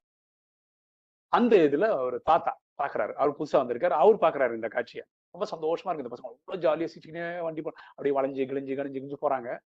அடுத்த நாள் பாக்குறாரு. இதே டைம்ல அந்த பசங்க விளையாடுறாங்க. அந்த ஃபர்ஸ்ட் இருந்தார்ல இன்ஜினா இருக்கு அந்த பையன் வந்து நெடு ஓகே ஆயிடும். இந்த இதை கம்பார்ட்மெண்ட் வருவான் கம்பார்ட்மெண்ட் ஒன்னு ரெண்டுலாம் அவங்களும் ஷஃபில் ஆயிடும். இதுல மாறாத ஆள் யார் தெரியுமா? இந்த கடைசியா காடா இருக்கான் அந்த பையன். அவன் தான் என்னைக்குமே அவன் தான் காடு அவன் வேற எந்த பொசிஷனும் போறது கிடையாது. பாக்கி எல்லா பசங்களும் பொசிஷன் மாத்திக்கிறாங்க. அப்ப இந்த தாத்தாக்கு புரியல. இந்த பையன் மட்டும் ஏன் காடா மாறல? ஐ மீன் வேற பொசிஷன் எடுக்கல. இவன் மட்டும் இங்கே இருக்கிறானே. இதுக்கு என்ன அர்த்தம் இருக்கும்? அப்படின்னு அவர் யோசிச்சார். ஆர்வக்கோளர்ல அந்த பையனை கூப்பிட்டு பேசுறாரு.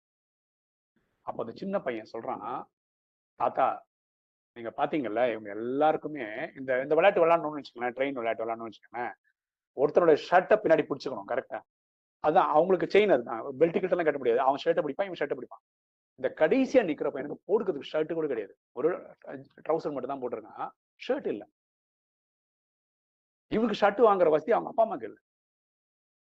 ஆனா இவனுக்கு விளையாடணும். அப்ப எப்படி விளையாட முடியும்? இருக்கிறதுலே கடைசி ஆளா இருந்துட்டான். அவனுக்கு பின்னாடி பிடிக்க வேண்டிய அவசியம் இல்லைல்ல.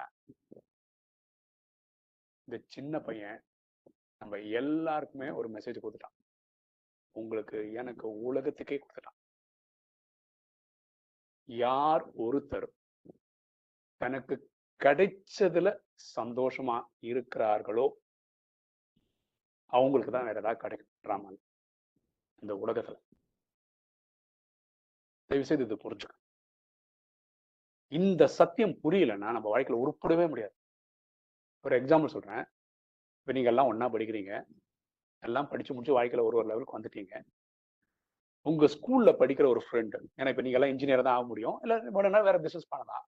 எவ்வளோ யாரோ ஒரு ஃப்ரெண்டு சினிமா துறைக்கு வந்து ஒரு ப்ரொடியூசராகி படம் எடுக்க ஆரம்பிச்சிட்டாருன்னு வச்சு நீங்க ஒரு ஃப்ரெண்டுன்றதுனால ஏதோ ஒரு படத்துல நான் ஒரு சீன் வந்துட்டு போறேன்டா.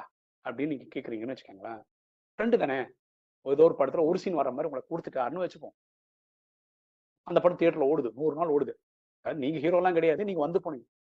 நீங்க எல்லாம் எல்லார்ட்டையும் சொல்றீங்க இந்த சீன் நான் தான் இந்த சீன் நான் தான் அந்த ப்ரொடியூசர் என் ஃப்ரெண்டு தான். ஆனா நீங்க சொல்லும் போது இப்படி சொல்றீங்கன்னு வச்சுக்கோங்களேன் ஆக்சுவலா நான் தான் ஹீரோவா நடிச்சிருக்கணும். என் ஃப்ரெண்டுக்கு அறிவே கிடையாது. எவனையோ வச்சு படம் போட்டு நடிக்க வச்சிட்டான். அவனுக்கு திறமெல்லாம் கிடையாது. ஏன்னா எப்படியோ ஓடுது ப்ளூக்ல ஓடுது லக்ல ஓடுது இப்படிலாம் சொல்றீங்கன்னு வச்சுப்போம். இந்த செய்தி உங்க ஃப்ரெண்டுக்கு போயிடுச்சுன்னா என்ன ஆகும்?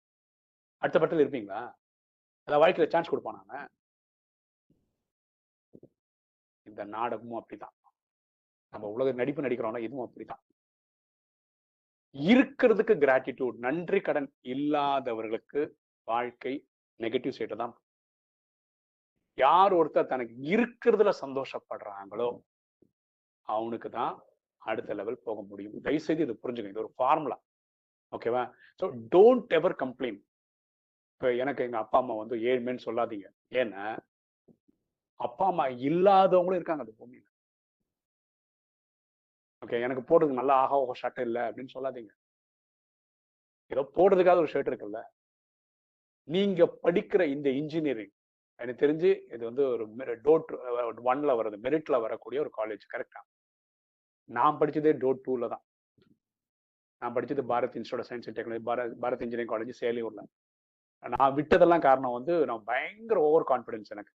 அரை மார்க்கில் எனக்கு டோட் ஒன் மார்க்கெல்லாம் போச்சு. அதாவது ஃபர்ஸ்ட் இயர் எழுதும்போது நான் டோட் ஒன் அப்ளையே பண்ணல. எனக்கு அண்ணா யூனிவர்சிட்டி கிடைக்கணும். அண்ணா யூனிவர்சிட்டி எனக்கு ஒரு மார்க்கில் போயிடுச்சு டோட் ஒன் அப்ளையே பண்ணல. அவ்வளோ கான்ஃபிடன்ஸில் டோட் ஒன்னே அப்ளை பண்ணல டோட் டூவும் பண்ணல. அதனால ஃபர்ஸ்ட் இயர் படிக்கவே இல்லை. ஃபர்ஸ்ட் இயர் நான் ஏஎம்ஐன்னு ஒரு இது படித்தேன் செகண்ட் இயர் தான் நான் டோர் டூ போட்டேன். செகண்ட் இயர் சும்மா போய் வாக்கிங் எழுதுற மாதிரி எழுதி நான் டோர் டூவில் படிச்சேன் நான். ஸோ தயவு செய்து நீங்க வாழ்க்கையில அந்த கிராட்டிடியூடோட இருந்துக்காங்க. நன்றி கடனோட இருங்க. இந்த சின்ன பையன் அவன் வாழ்க்கையில ஷர்ட் போட்டாதான் விளையாட முடியும்னு நினைச்சிருந்தா ஒரு நாள் கூட அவனுக்கு சந்தோஷம் இருந்திருக்காது. அப்புறம் இந்த வாழ்க்கை புரிஞ்சுக்கிச்சுன்னு வச்சுக்கோங்க அவங்க டோட்டலா எப்படி நடக்குது உலகம் ட்ராமா நடக்குதுன்னு தெரிஞ்சு வச்சுக்கோங்க. நம்ம கம்ப்ளைண்டே பண்ண மாட்டோம். இந்த கிரேப்ஸ் இருக்குல்ல அந்த கிரேப்பை வந்து க்ரஷ் பண்ணி தான் வைன் உண்டாக்குறாங்க. இந்த நிலக்கரி இருக்குல்ல பூமி கடியில் அது வந்து இயற்கையான ப்ரெஷர்ல தான் ஒரு காலத்துல அது டைமண்ட் ஆகுது. ஆலிவ்னு இருக்குல்ல அதை நீங்க ப்ரெஸ் பண்ணாதான் அது ஆயில் கொடுக்குது. ஆலிவ் ஆயில் உருவாகுது. விதைக்கப்படுற விதைகள் இருட்டுல இருந்து தான் ஒரு செடியா முளைச்சு வருது. எல்லாத்துலயும் பாருங்களேன் என்ன புரிஞ்சுக்கிட்டீங்க? கிரேப்ஸை க்ரஷ் பண்றாங்க கோலை ப்ரெஷர் கொடுக்குறாங்க ஆலிவை ப்ரெஸ் பண்றாங்க ஒரு செடி விதை வந்து இருட்டுல இருக்கு. வாழ்க்கையும் நம்மள ஒரு காலத்துல க்ரஷ் பண்ணலாம். ப்ரெஷர் கொடுக்கலாம். ப்ரெஸ் பண்ணலாம். பல நாட்கள் நம்மள இருட்டுல கூட வைக்கலாம். இதெல்லாம் நம்மள டிரான்ஸ்ஃபார்ம் பண்றதுக்குன்னு தயவு செய்து புரிஞ்சுக்காங்க. நமக்குள்ள ஒரு மாற்றம் கொண்டு வர்றதுக்காக வந்திருக்குன்னு மட்டும் புரிஞ்சுக்காங்க தயவு செய்து ஒரு கிரேப்பை க்ரஷ் பண்ணலன்னா அது வைனே ஆகாது. கோல் இந்த இயற்கை ப்ரெஷர் ஆகலன்னா டைமண்ட் மக்கள் டைமண்ட் தாங்க விரும்புவா கோல் யாரும் விரும்புறதில்ல. கரெக்டா ஸோ வாழ்க்கையில நம்ம இருட்டிலேயே இருந்தா கூட நம்ம புரிஞ்சுக்க வேண்டிய விஷயம் என்னன்னா நம்ம ஒரு டிரான்ஸ்ஃபர்மேஷன் நமக்குள்ள நடக்குது. அப்படின்னு புரிஞ்சுக்காங்க சரியா? இப்போ லைஃபை எல்லாரும் மேக்ஸ் ஸ்டூடெண்டாக தான் இருப்பாங்க. ஏன்னா இன்ஜினியரிங் ஸ்டூடெண்ட்ஸ் போது லைவ் மேத்தமெட்டிக்கல் ஈக்குவேஷன் பார்க்காம நம்ம வந்திருக்கவே முடியாது. லைஃபுக்கு ஒரு மேத்தமெட்டிக்ஸ் ஈக்குவேஷனா போட முடியுமா? இருந்தா எப்படி போடலாம்? அப்படின்னு ஒரு சின்ன ரிசர்ச் நம்ம வாழ்க்கையில் என்ன பண்றோம்னா நம்ம சுத்தி இருக்கிறவங்கள திருத்தணும்னு நினைக்கிறோம். ஓகேவா கடைசியில் நம்ம சில டைம் முடியாம போயிடுச்சு இவனுக்கு திருத்த முடியல அப்படின்னு வந்துடுது அப்போ எக்ஸ் எது எக்ஸ்ன்னா நம்ம பீப்புளை திருத்தணும்னு நினைச்சோம்ல அது வந்து எக்ஸ் அந்த கேட்டகரி மக்கள். அவனை திருத்த முடியலன்ற ஒரு ஃப்ரஸ்ட்ரேஷன் இருக்குல்ல நமக்குள்ள. அது வந்து வைன்னு வச்சுக்காங்க. அப்போ நம்ம வாழ்க்கையோட முன்னேற்றம் இந்த ஸ்பீட் ஆஃப் ப்ரோக்ரஸ் இன் லைஃப்பை வந்து நீங்க இசட்னு வச்சீங்கன்னா நம்ம லைஃப்ன்ற மேத்தமெட்டிக்ஸ் எப்படி போடலாம்னா Z is equal to happiness minus sum of express Y அதாவது மக்களை மாற்றணும்னு நினைச்சது அதனால வந்த frustration so Z is equal to happiness minus express இதில் இதுல இந்த எப்போ நல்லா இருக்கும் லைஃப் அப்படின்னு பார்த்தீங்கன்னா இந்த அடுத்த மக்களை மாற்ற முடியாதுன்றது எக்ஸ்ன்னு வச்சுக்கோங்களேன். அது கான்ஸ்டன்ட் இந்த ஃப்ரஸ்ட்ரேஷனை குறைக்க முடியும்னு வச்சுக்கோங்களேன். அப்போ இன்னும் கொஞ்சம் பெட்டரா இருக்கும். இப்போ நீங்க ரொம்ப ஸ்மார்ட் ஆயிட்டீங்கன்னு வச்சுக்கோங்களேன். என்ன ஸ்மார்ட்னா நம்ம குழந்தையா இருக்கும்போது நம்ம நினைக்கிறோம்? நம்ம எல்லாரையும் மாத்திடலாம் அப்படின்னு நினைக்கிறோம். வயசாக வயசாக தான் தெரியுது. நம்ம அடுத்தவங்கள மாற்ற முடியாது. நம்ம நம்மள மாத்திக்கிட்டா நல்லதுன்னு புரிஞ்சுக்கணும். நம்ம நம்மள மாத்திக்க ட்ரை பண்ணும்போது நம்ம அடுத்தவங்க மாத்த ட்ரை பண்ண மாட்டோம். அப்போ இந்த எக்ஸ்ன்ற ஃபேக்டரே கிடையாது. எக்ஸ்ன்ற ஃபேக்டரே இல்லாத போது இந்த ஃப்ரஸ்ட்ரேஷன்ற ஃபேக்டர் கிடையாது. அப்போ இந்த ஈக்குவேஷன் இப்போ டோட்டலா மாறிடும். Z is equal to happiness நம்ம ஸ்பீட் ஆஃப் லைட் லைஃபோடைய ப்ரோக்ரஸ் எதை நம்பி இருக்குன்னா ஹாப்பினஸ் நம்பி தான் இருக்கு. நம்ம சந்தோஷமா இருந்தால் போதுமானது. பாருங்களேன் பகவத்கீதை என்ன சொல்லுதுன்னா நேத்தும் நல்லது இன்னைக்கும் நல்லது நாளைக்கும் நல்லது. கரெக்டா ஸோ வாழ்க்கையில சந்தோஷமான தருணங்கள் வந்ததுன்னு வச்சுக்கோங்களேன். இறைவனுக்கு நன்றி சொல்லுங்க. அந்த நிகழ்வை கொண்டாடுங்க. வாழ்க்கையில துக்கம் வருதுன்னு வச்சுக்கோங்களேன் அப்போ இறைவனுக்கு நன்றி கொடுங்க. ஏன்னா நன்றி சொல்லுங்க. ஏன்னா அதை எதிர்கொள்ளக்கூடிய சக்தி தரார்ல புத்தால்தன் தரார்ல அப்புறம் அந்த நிகழ்வை எதிர்கொள்ளுங்க அவ்வளவுதாங்க மேட்டர் லைஃப்ல ஓகேவா ஓகே நான் இனி ரெண்டு சப்ஜெக்ட் நான் உங்கள்கிட்ட சொல்லிடுறேன். அதுக்கப்புறம் நான் கொஸ்டின் ஆன்சருக்கு போயிடுறேன். ஏன்னா ரொம்ப கதை கதையா பேசுறதுனாலையும் அவ்வளோ விஷயங்கள் இருக்காது. உங்க மனசுல ஆயிரத்தெட்டு கேள்விகள் வந்திருக்கலாம். அதெல்லாம் நீங்க நோட் பண்ணி வச்சுக்கோங்க. நான் ரெண்டு விஷயம் சொல்றேன். ரெண்டு அல்ல ரெண்டு மூணு விஷயம் நான் சொல்றேன். அதுக்கப்புறம் I take up your questions இப்போ கூகுள் சுந்தர் பிச்சை இருக்கார்ல. அவருடைய சம்பளம் என்னன்னு தெரியுமா உங்களுக்கு? நான் சொல்றது ரெண்டு மூணு வருஷத்துக்கு முன்னாடி ஒரு நாள் சம்பளம் அவருக்கு என்ன தெரியுமா? மூணு கோடியோ நாலு கோடியோ ரூபா வருது. ஒரு நாள் சம்பளம். எதுக்கு அவங்களுக்கு இவ்வளவு சம்பளம் தராங்க? இந்த கேள்வி ஒன்று இருக்குல்ல? இந்த டவுட் யாருக்கு வந்ததுன்னா ஒரு சாமியாருக்கு வந்தது. அவருக்கு என்ன டவுட்னா இவங்களுக்கு இன்டர்வியூல என்ன கேள்வி கேட்போம் அப்புறம் எதுக்கு இவ்வளவு சம்பளம் தராங்க? இந்த ரெண்டு கேள்வி அவருக்கு தெரிஞ்சாகும் இப்ப பாருங்களேன் இப்ப நீங்க நானு இப்ப நீங்களே இப்ப நான்லாம் வந்து ப்ராஜெக்ட் மேனேஜரா இருந்திருக்கேன் நிறைய பேர் இன்டர்வியூ எடுத்திருக்கேன். ஃபர்ஸ்ட் கேள்வி என்ன தெரியுமா? Tell me about yourself உங்களை பத்தி சொல்லுங்க அப்படின்னு ஏன்னா அவன் கொஞ்சம் கூல் ஆகுறதுக்காக உடனே அவன் சொல்லலாம் my name is so and I study in this college I finish engineering I did that I did திஸ்ன்னு சொல்லுவான். எல்லா கதையும் கேட்டுட்டு அதுக்கப்புறம் ஸ்லோவாக டெக்னிக்கலாக ஒரு கேள்வி எல்லாம் கேட்பாங்க. இந்த கேள்வி வந்து நீங்க சுந்தர் பிச்சை கிட்ட டெல்மி அபவுட் யோசோ சொல்ல வேண்டிய அவசியமே கிடையாது. ஏன்னா கூகுள் பண்ணீங்கன்னா அவரோட ஜாதகம்லாம் கொட்டும். இன்டர்வியூ எடுக்கிறவங்க வந்து சுந்தர் பிச்சை யாரும் தெரியாம இன்டர்வியூ கூப்பிடுவாங்க. அப்ப இந்த கேள்வி அபத்தமானது இன்டர்வியூ கேட்கிற பேனல்ல அப்ப என்னதான் கேள்வி கேட்பாங்க? என்ன கேள்வி கேட்பாங்க? அப்படின்னு பாத்தீங்கன்னா அவர் அட்டன் பண்ற ஒரு பழைய கம்பெனியில் ஒர்க் பண்ணியிருப்பார்ல நாலஞ்சு கம்பெனியில் ஒர்க் பண்ணிருப்பார்ல இப்போ ஒரு எக்ஸாம்பிள் பேசுவோமே. அந்த கம்பெனியோட இவர் முன்னாடி ஒர்க் பண்ண கம்பெனியோட டேர்ன் ஓவர் வந்து நூறு கோடி ஒரு வருஷத்துக்குன்னு வச்சுப்போம் ஒரு எக்ஸாம்பிளுக்கு திடீர்னு பிசினஸ் ஃபிளாப் ஆகி அந்த கம்பெனி நடுரோட்டுக்கு வந்துச்சு அந்த மாதிரி ஒரு சுச்சுவேஷன் வந்துச்சுன்னு வச்சுப்போம். இவர் தான் அந்த கம்பெனியோட சிஇஓன்னு வச்சுக்கோங்களேன். அந்த கம்பெனி எப்படி எழுத்து எழுப்பு நிறுத்த வைப்பாரு? நிறைய பேங்க் கடன் ஆயிட்டு இருக்கும் கரெக்டா நிறைய பேர் லீகல் கேஸ் போட்டிருப்பாங்க. கரெக்டா இதெல்லாம் சமாளிக்கணும் கரெக்டா இத எப்படி அவர் சமாளிச்சிருப்பாரு? அதுக்கு தான் இவ்வளவு சம்பளம் தராங்க அப்படின்னு யார் புரிஞ்சுக்கிறார்? சாமியார் புரிஞ்சுக்கிறார். அதுதான் காரணமா? கேட்டா அதுவும் கிடையாதான். இதுக்கும் அவங்களுக்கு சம்பளம் கொடுக்கறது இல்ல. அப்ப எதுக்குடா ஒரு மூணு கோடி நாலு கோடி எல்லாம் தராங்க? ஆழமா யோசிச்சு பார்த்தா இந்த பிரச்சனைகள் நடக்குது இல்லையா? நூறு கோடி கம்பெனி நம்ம எக்ஸாம்பிள் பேசணும்ல அது காலி ஆனா திருப்பியும் அந்த கம்பெனி எழுப்பி நிறுத்ததுக்கு ரெண்டு வருஷம் ஆகலாம் மூணு வருஷம் ஆகலாம். இந்த ரெண்டு வருஷம் மூணு வருஷம் டைம்ல அவரு எவ்வளவு கூலா அதை ஹேண்டில் பண்ணி மேல வந்தாரு அப்படின்றது விஷயமே. என்னோட பர்சனல் எக்ஸ்பீரியன்ஸ் ஒன்று சொல்றேன். நான் ஒரு கம்பெனியில் ஒர்க் பண்ணேன். நான் சொன்னேன் ஒரு ப்ராஜெக்ட் மேனேஜராக ஒரு ஆறு கண்ட்ரிக்கு ஐடி ஹெட்டாக ஒர்க் பண்ணேன். ஆக்சுவலாக அது வந்து ஒரு என்ன சொல்கிறது ஒரு கார்மெண்ட் ரிலேட்டடாக ஜெர்மனியில் ஒரு பையிங் ஹவுஸ் இருக்கு. அவங்களுடைய என்ன சொல்கிறது நாங்கள் தான் எல்லாமே அவங்களுக்கு பண்ணி கொடுக்குற மாதிரி கம்பெனி நாங்கள் எங்கள் கம்பெனி மேலே ஒரு லீகல் கேஸ் வந்துச்சு. எங்கள் டைரக்டர் வந்து ஒரு லேடி அவங்க மேலே கேஸ் போட்டாங்க. எல்லாமே ஃபால்ஸ் கேஸ் தான் போட்டாங்க. அதை ரிசால்வ் பண்ணுறதுக்கு அவங்க பையன் வந்தான். பையன் படிச்சதெல்லாம் எம்பிஏ யூஎஸ்ல தான் படிச்சான். அவன் வந்தான். அவன் எப்படி கூலாக ஹேண்டில் பண்ணான்னா பிஸ்னஸ்னா டக்குன்னு எவனும் தரமாட்டான். கேஸ் நடக்குது அப்படி ரொம்ப நடக்கும்போது பிஸ்னஸே வராது. வந்தான் மூணு மாசத்துல ப்ராஃபிட்டை நாலு மடங்கு அஞ்சு மடங்கு ஆக்கிட்டான். எனக்கு எனக்கு இந்த லைன் தெரியாது. எனக்கு தெரிஞ்செல்லாம் சாஃப்ட்வேர் தான். எனக்கு வந்து கார்மெண்ட் செக்ஷன் பற்றியே தெரியாது. அப்போ அவங்ககிட்ட கேட்டேன் நீ வந்து என்ன மேஜிக் பண்ணிட்ட?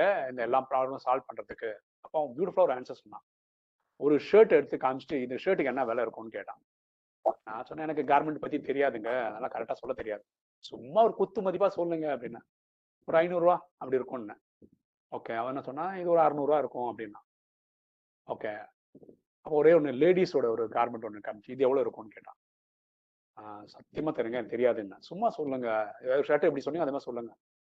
அதுவும் நான் என்னோட பார்வைக்கு ஐநூறு தான் தெரிஞ்சுது. ஐநூறுன்னு சொன்னேன். இது ரெண்டாயிரம் ரூபான்னு அவன். என்னங்க இருக்கு ரெண்டாயிரம் ரூபாய்க்கு இதுல? என்ன இல்லை நிறைய வேலைப்பாடு இருக்கு அதனால ரெண்டாயிரம் ரூபா. அவன் என்ன சொன்னான்னா மென்ஸ் வேர்ல வந்து நிறைய வேலை இல்லை. வேலைப்பாடுகள் நிறைய பண்ண வேண்டியது இல்லை. விமென்ஸ் வேர்ல பண்ண வேண்டியிருக்கு. அதனால நீங்க என்ன ரேட் வச்சாலும் வாங்குறதுக்கு ஆள் இருக்காங்க.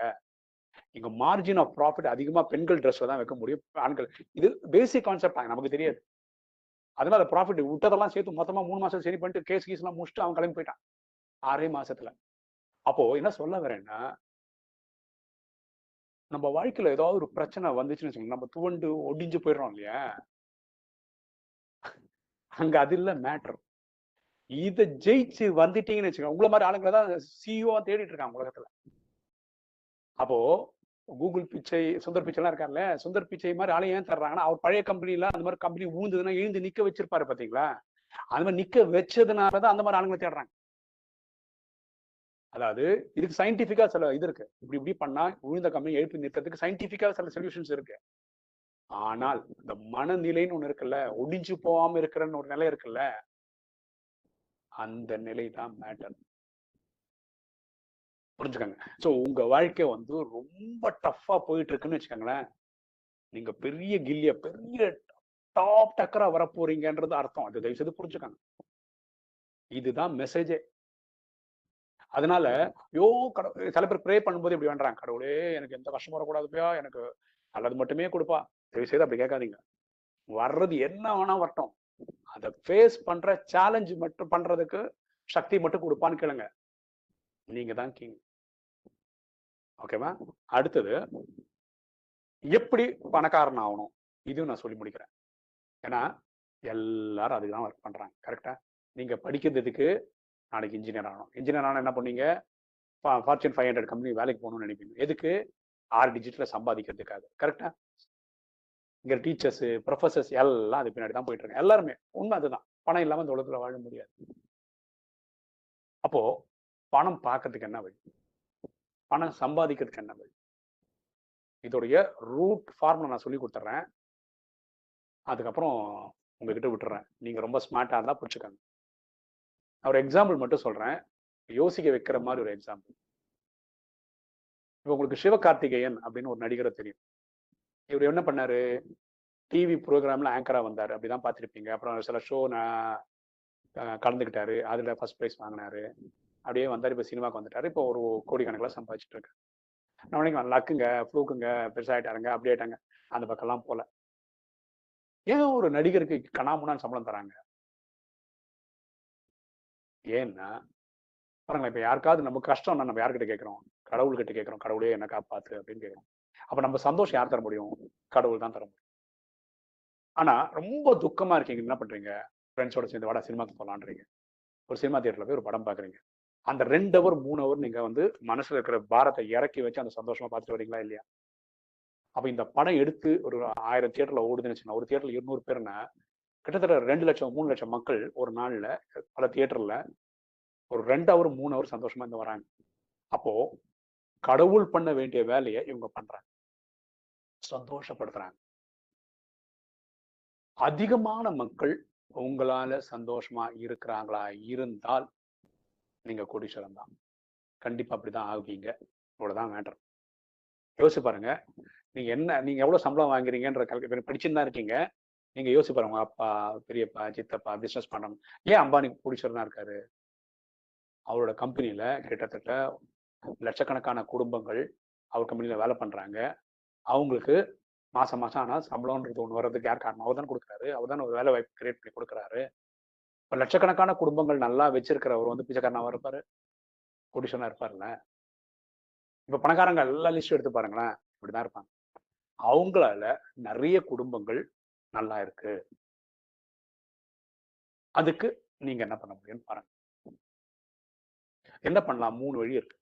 ஒண்ணு மனசால பிரார்த்தனை பண்ணுங்க. எட்நூறு கோடி பேர் நல்லா இருக்கணும்னு நினைச்ச வேண்டியது. இது வந்து அஞ்சு பைசா கொடுக்காம பண்றது. ரெண்டாவது உங்களுக்கு கிடைச்ச நாலேஜை ஃப்ரீயா கொடுத்துட்டு போயிட்டே இருங்க. கேட்கலாம் ஃப்ரீயா கொடுத்தா என்ன சார் கிடைக்கும்? கொடுத்துதான் பாருங்க. நான் கடந்த அஞ்சரை வருஷமா நான் யூடியூப் வீடியோ போட்டுட்டு இருக்கேன். எனக்கு நூத்தி நாற்பது கண்ட்ரிக்கு மேல என்னோட வீடியோ பாக்குறாங்க. எனக்கு உலகம் ஃபுல்லா அண்ணன் தம்பி அக்கா தங்கச்சிங்க இருக்காங்க. நான் என் வீட்டுல இருந்து இறங்கி எந்த கண்ட்ரிக்கும் போயிட்டு அதே மாதிரி திரும்பி என் வீட்டுக்கு வரலாம். ஒரு ரூபா செலவு இந்த மாதிரி அன்பு உலகம் ஃபுல்லாக நான் சம்பாதிச்சு வச்சிருக்கேன். ஏன்னா என்னோட நாலேஜ் நான் எல்லாருக்கும் ஃப்ரீயாக தான் கொடுக்குறேன். டவுட்டாக இருந்தால் நீங்களும் ட்ரை பண்ணி பாருங்க. ஃபஸ்ட்டு படிங்க.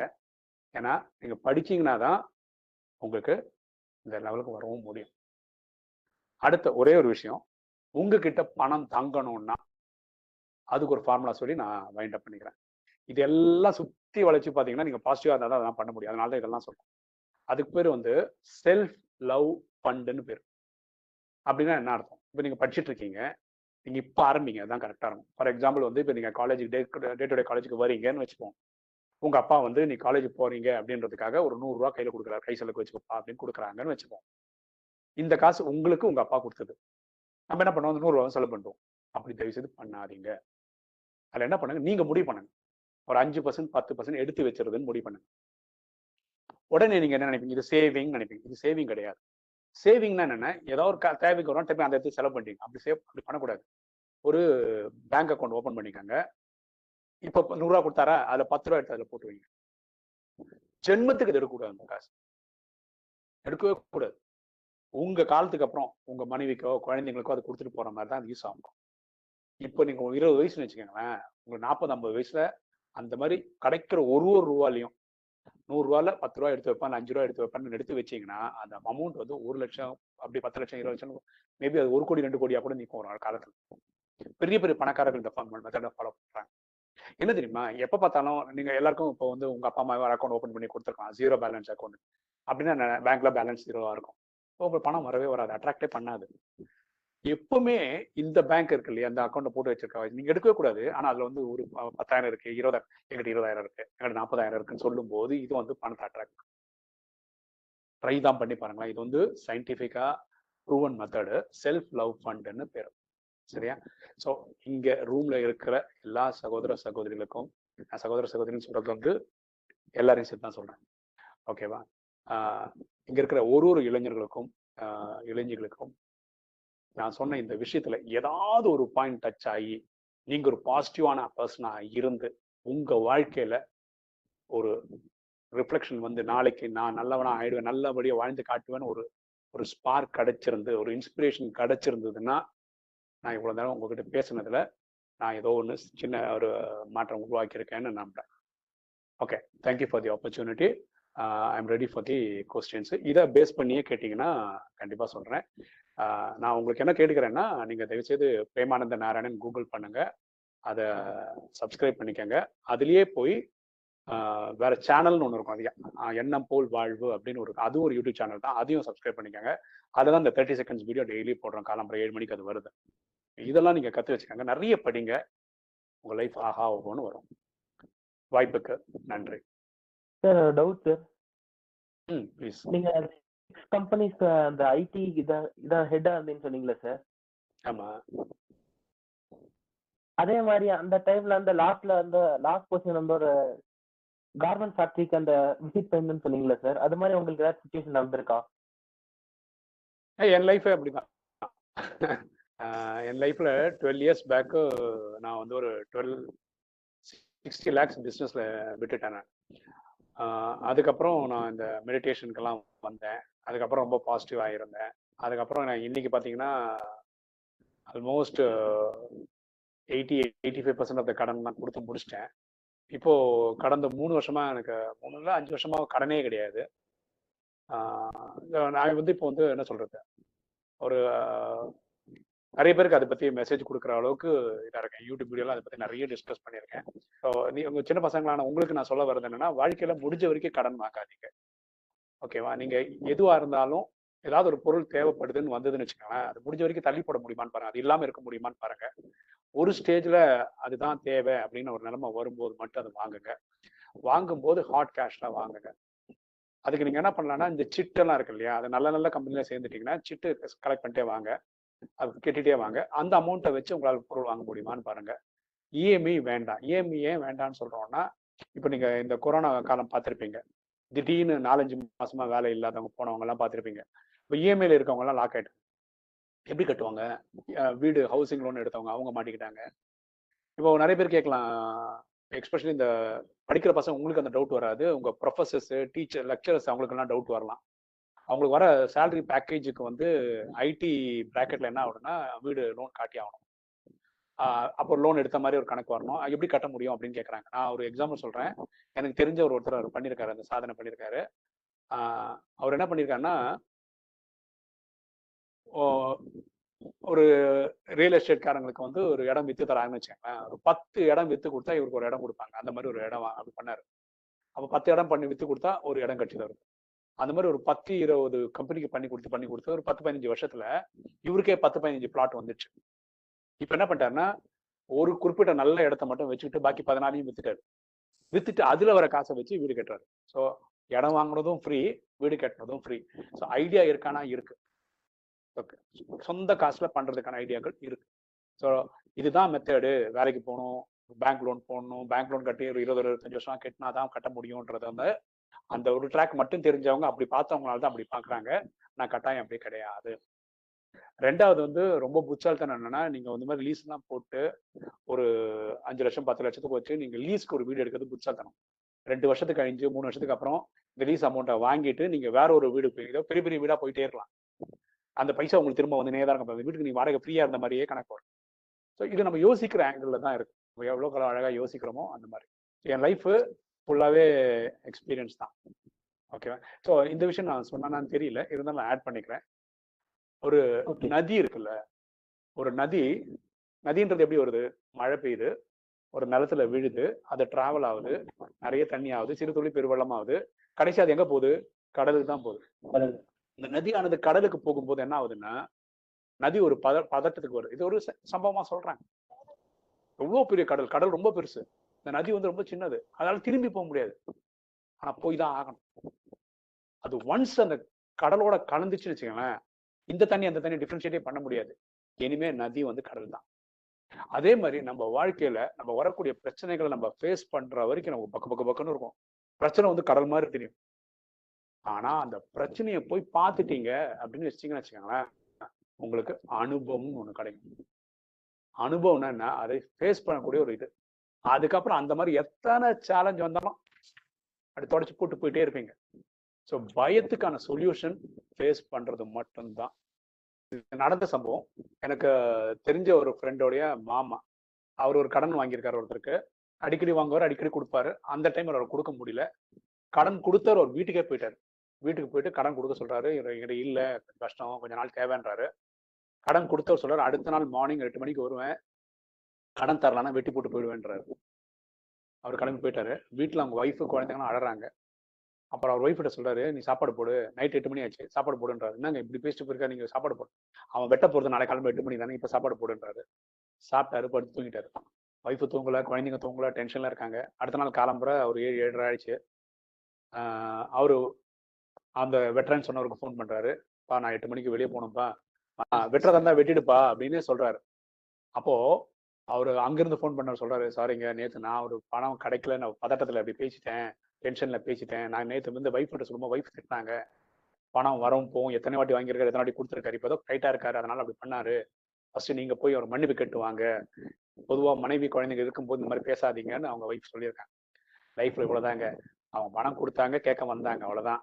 அதனால வந்து வெட்டியோ கொண்டு கொண்டுடலாம் போயிட மாட்டாங்க. தயவுசெய்து எதுக்கும் பயப்படாதீங்க லைஃப்ல ஓகேவா வாழ்க்கை ஒரு வாட்டி தாங்க பயப்படுறவனுக்கு டெய்லி சாவு பயப்படாதவனுக்கு என்னைக்கு சாவு வருதோ அன்னைக்கு தான் சாவு சரியா அதனால கவலையே படாதீங்க நேர்மையா இருங்க வாழ்க்கையில அது ரொம்ப முக்கியம் okay this is Mavita from Triple E department, sir.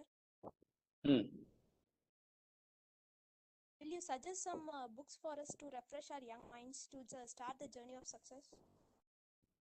Okay நான் என்ன சொல்றேன்னா புக்கு விஷயத்துல விமல் தியாகராஜன் அப்படின்னு ஒருத்தர் யூடியூப் சேனல்ல கடந்த ஒரு நூறு நாளா அவரே ஒரு ஃபுல் புக்கையும் படிச்சுட்டு மோட்டிவேஷனல் புக்ஸ் தான். படிச்சு ஒரு பத்து நிமிஷத்துக்குள்ள அந்த புக்ல இருக்க கருத்தை ஒரு வீடியோவா போட்டிருக்காரு. நீங்க அந்த சேனல் ஒரு அடி ஓகேவா ஒரு புக் அவரோட சேனல் பேர் எனக்கு ஞாபகம் இல்லை விமல் தியாகராஜன் போட்டு பாருங்களேன். பாசிட்டிவ் மைண்டு ஏதோ ஒரு வரும் சேனல் பேர் எனக்கு மறந்துச்சு. நீங்க அப்படி விமல் தியாகராஜன் போடுங்க. ஹண்ட்ரட் புக்ஸ் ஹண்ட்ரட் டேஸ் இப்போ நேற்று தான் முடிச்சார் நான் அவருக்கு தேங்க்ஸும் கொடுத்தேன். நான் சொன்ன அந்த ஆட்டிடியூட் இஸ் எவ்ரி திங்ன்றது அவரோட வீடியோல தான் எடுத்தேன். அவருடைய அவர் தான் எனக்கு இதை சஜஸ்ட் பண்ண சார் இந்த வீடியோலாம் நீங்கள் எடுத்து நீங்கள் ஸ்பீச் கொடுக்கறதுக்கு யூஸ் பண்ணிக்கங்கன்னு சொல்லி கொடுத்தது வச்சு தான் நான் இன்னைக்கு ஒரு வீடியோ போ உங்ககிட்ட பேசின ஷேர் பண்ண கொஞ்சம் ஒன்று ரெண்டு அங்கேருந்து எடுத்தது தான். நீங்கள் அந்த சேனல் பாருங்க. நூறு நாள் நூறு புக்கு படிச்ச மாதிரி ஒரு ஃபீலிங் கிடைக்கும். தயவு செய்து படிங்க. இன்ஃபர்மேஷன் தாங்க எல்லாமே. ஓகேவா பாருங்களேன் வாழ்க்கையில் நமக்கு எப்போ திரும்ப பயம் வருது? அந்த சால்வ் பண்ணக்கு சொல்யூஷன் தெரியாத போது சொல்யூஷன் நமக்கு தெரிஞ்சுன்னு வச்சுக்க நம்ம பயப்பட மாட்டோம். இல்ல சொல்யூஷன் தெரிஞ்சவங்களும் நமக்கு தெரியும்னா அப்போ பயப்பட தேவை அப்ப சொல்யூஷன் எங்கேயோ இருக்கு கண்டிப்பா இருக்கு. அது நமக்கே தெரிஞ்சா சந்தோஷம். இல்லைன்னா தெரிஞ்சவங்களை கண்டுபிடிச்சா அது சந்தோஷம். இது எப்போ கிடைக்கும்? நிறைய படிக்கும் போது கிடைக்கும். ஸோ நிறைய படிங்க. நீங்க அந்த சேனலை பாருங்க. விமல் தியாகராஜன் அவரோட பேரு. யூடியூப்ல போட்டு பாருங்க. Hundred books ah be positive training academy correct super. அதுதான். Super super. என்னோட சேனல் பேர் வந்து பிரேமானந்தன் நாராயணன். என்னோட பேர்லயே இருக்கும் பாருங்க. ஸ்பீக்கிங் உங்களுக்கு கீழே காட்டுதில்ல இதான் ஸ்பெல்லிங்க அப்படி போடுங்க கூகுளில் கிட்டத்தட்ட ரெண்டாயிரம் வீடியோ வரும். நீங்க தயவு செய்து சப்ஸ்கிரைப் பண்ணிக்கோங்க. அதுக்கப்புறம் அதுலயே போயிட்டு என்னோட அடுத்த சேனல் இருக்கு. சேனல்னு போய் பார்த்தீங்கன்னா என்ன போல் வாழ்வுன்னு இருக்கும். அதில் எதெல்லாம் டெய்லி வரும்? முந்நூற்றி அறுபத்தஞ்சு நாளும் போட்டுட்டு இருக்கேன். அஞ்சரை வருஷமா போட்டுட்டு இருக்கேன். ஸோ நீங்கள் அதை பார்க்கும்போது உங்களுக்கு தெரியும். Okay I think uh, students have benefited with this uh, session and I uh, thank uh, our resource person, Thiru Premanand sir, for giving a wonderful uh, uh, talk about the be positive. Definitely, uh, uh, any one day, this, the points which has been discussed in this session will be useful for uh, our students and also for uh, our faculty members. Thank you, sir, for motivating the students. Uh, and uh, I wish all the best for the students for, and also I thank all the students for joining uh, actively to this session. Uh, thank you, sir. Thank you so much uh, for being with thank us you, and giving thank motivation. You. Thank you, sir. Thank you. Thank you.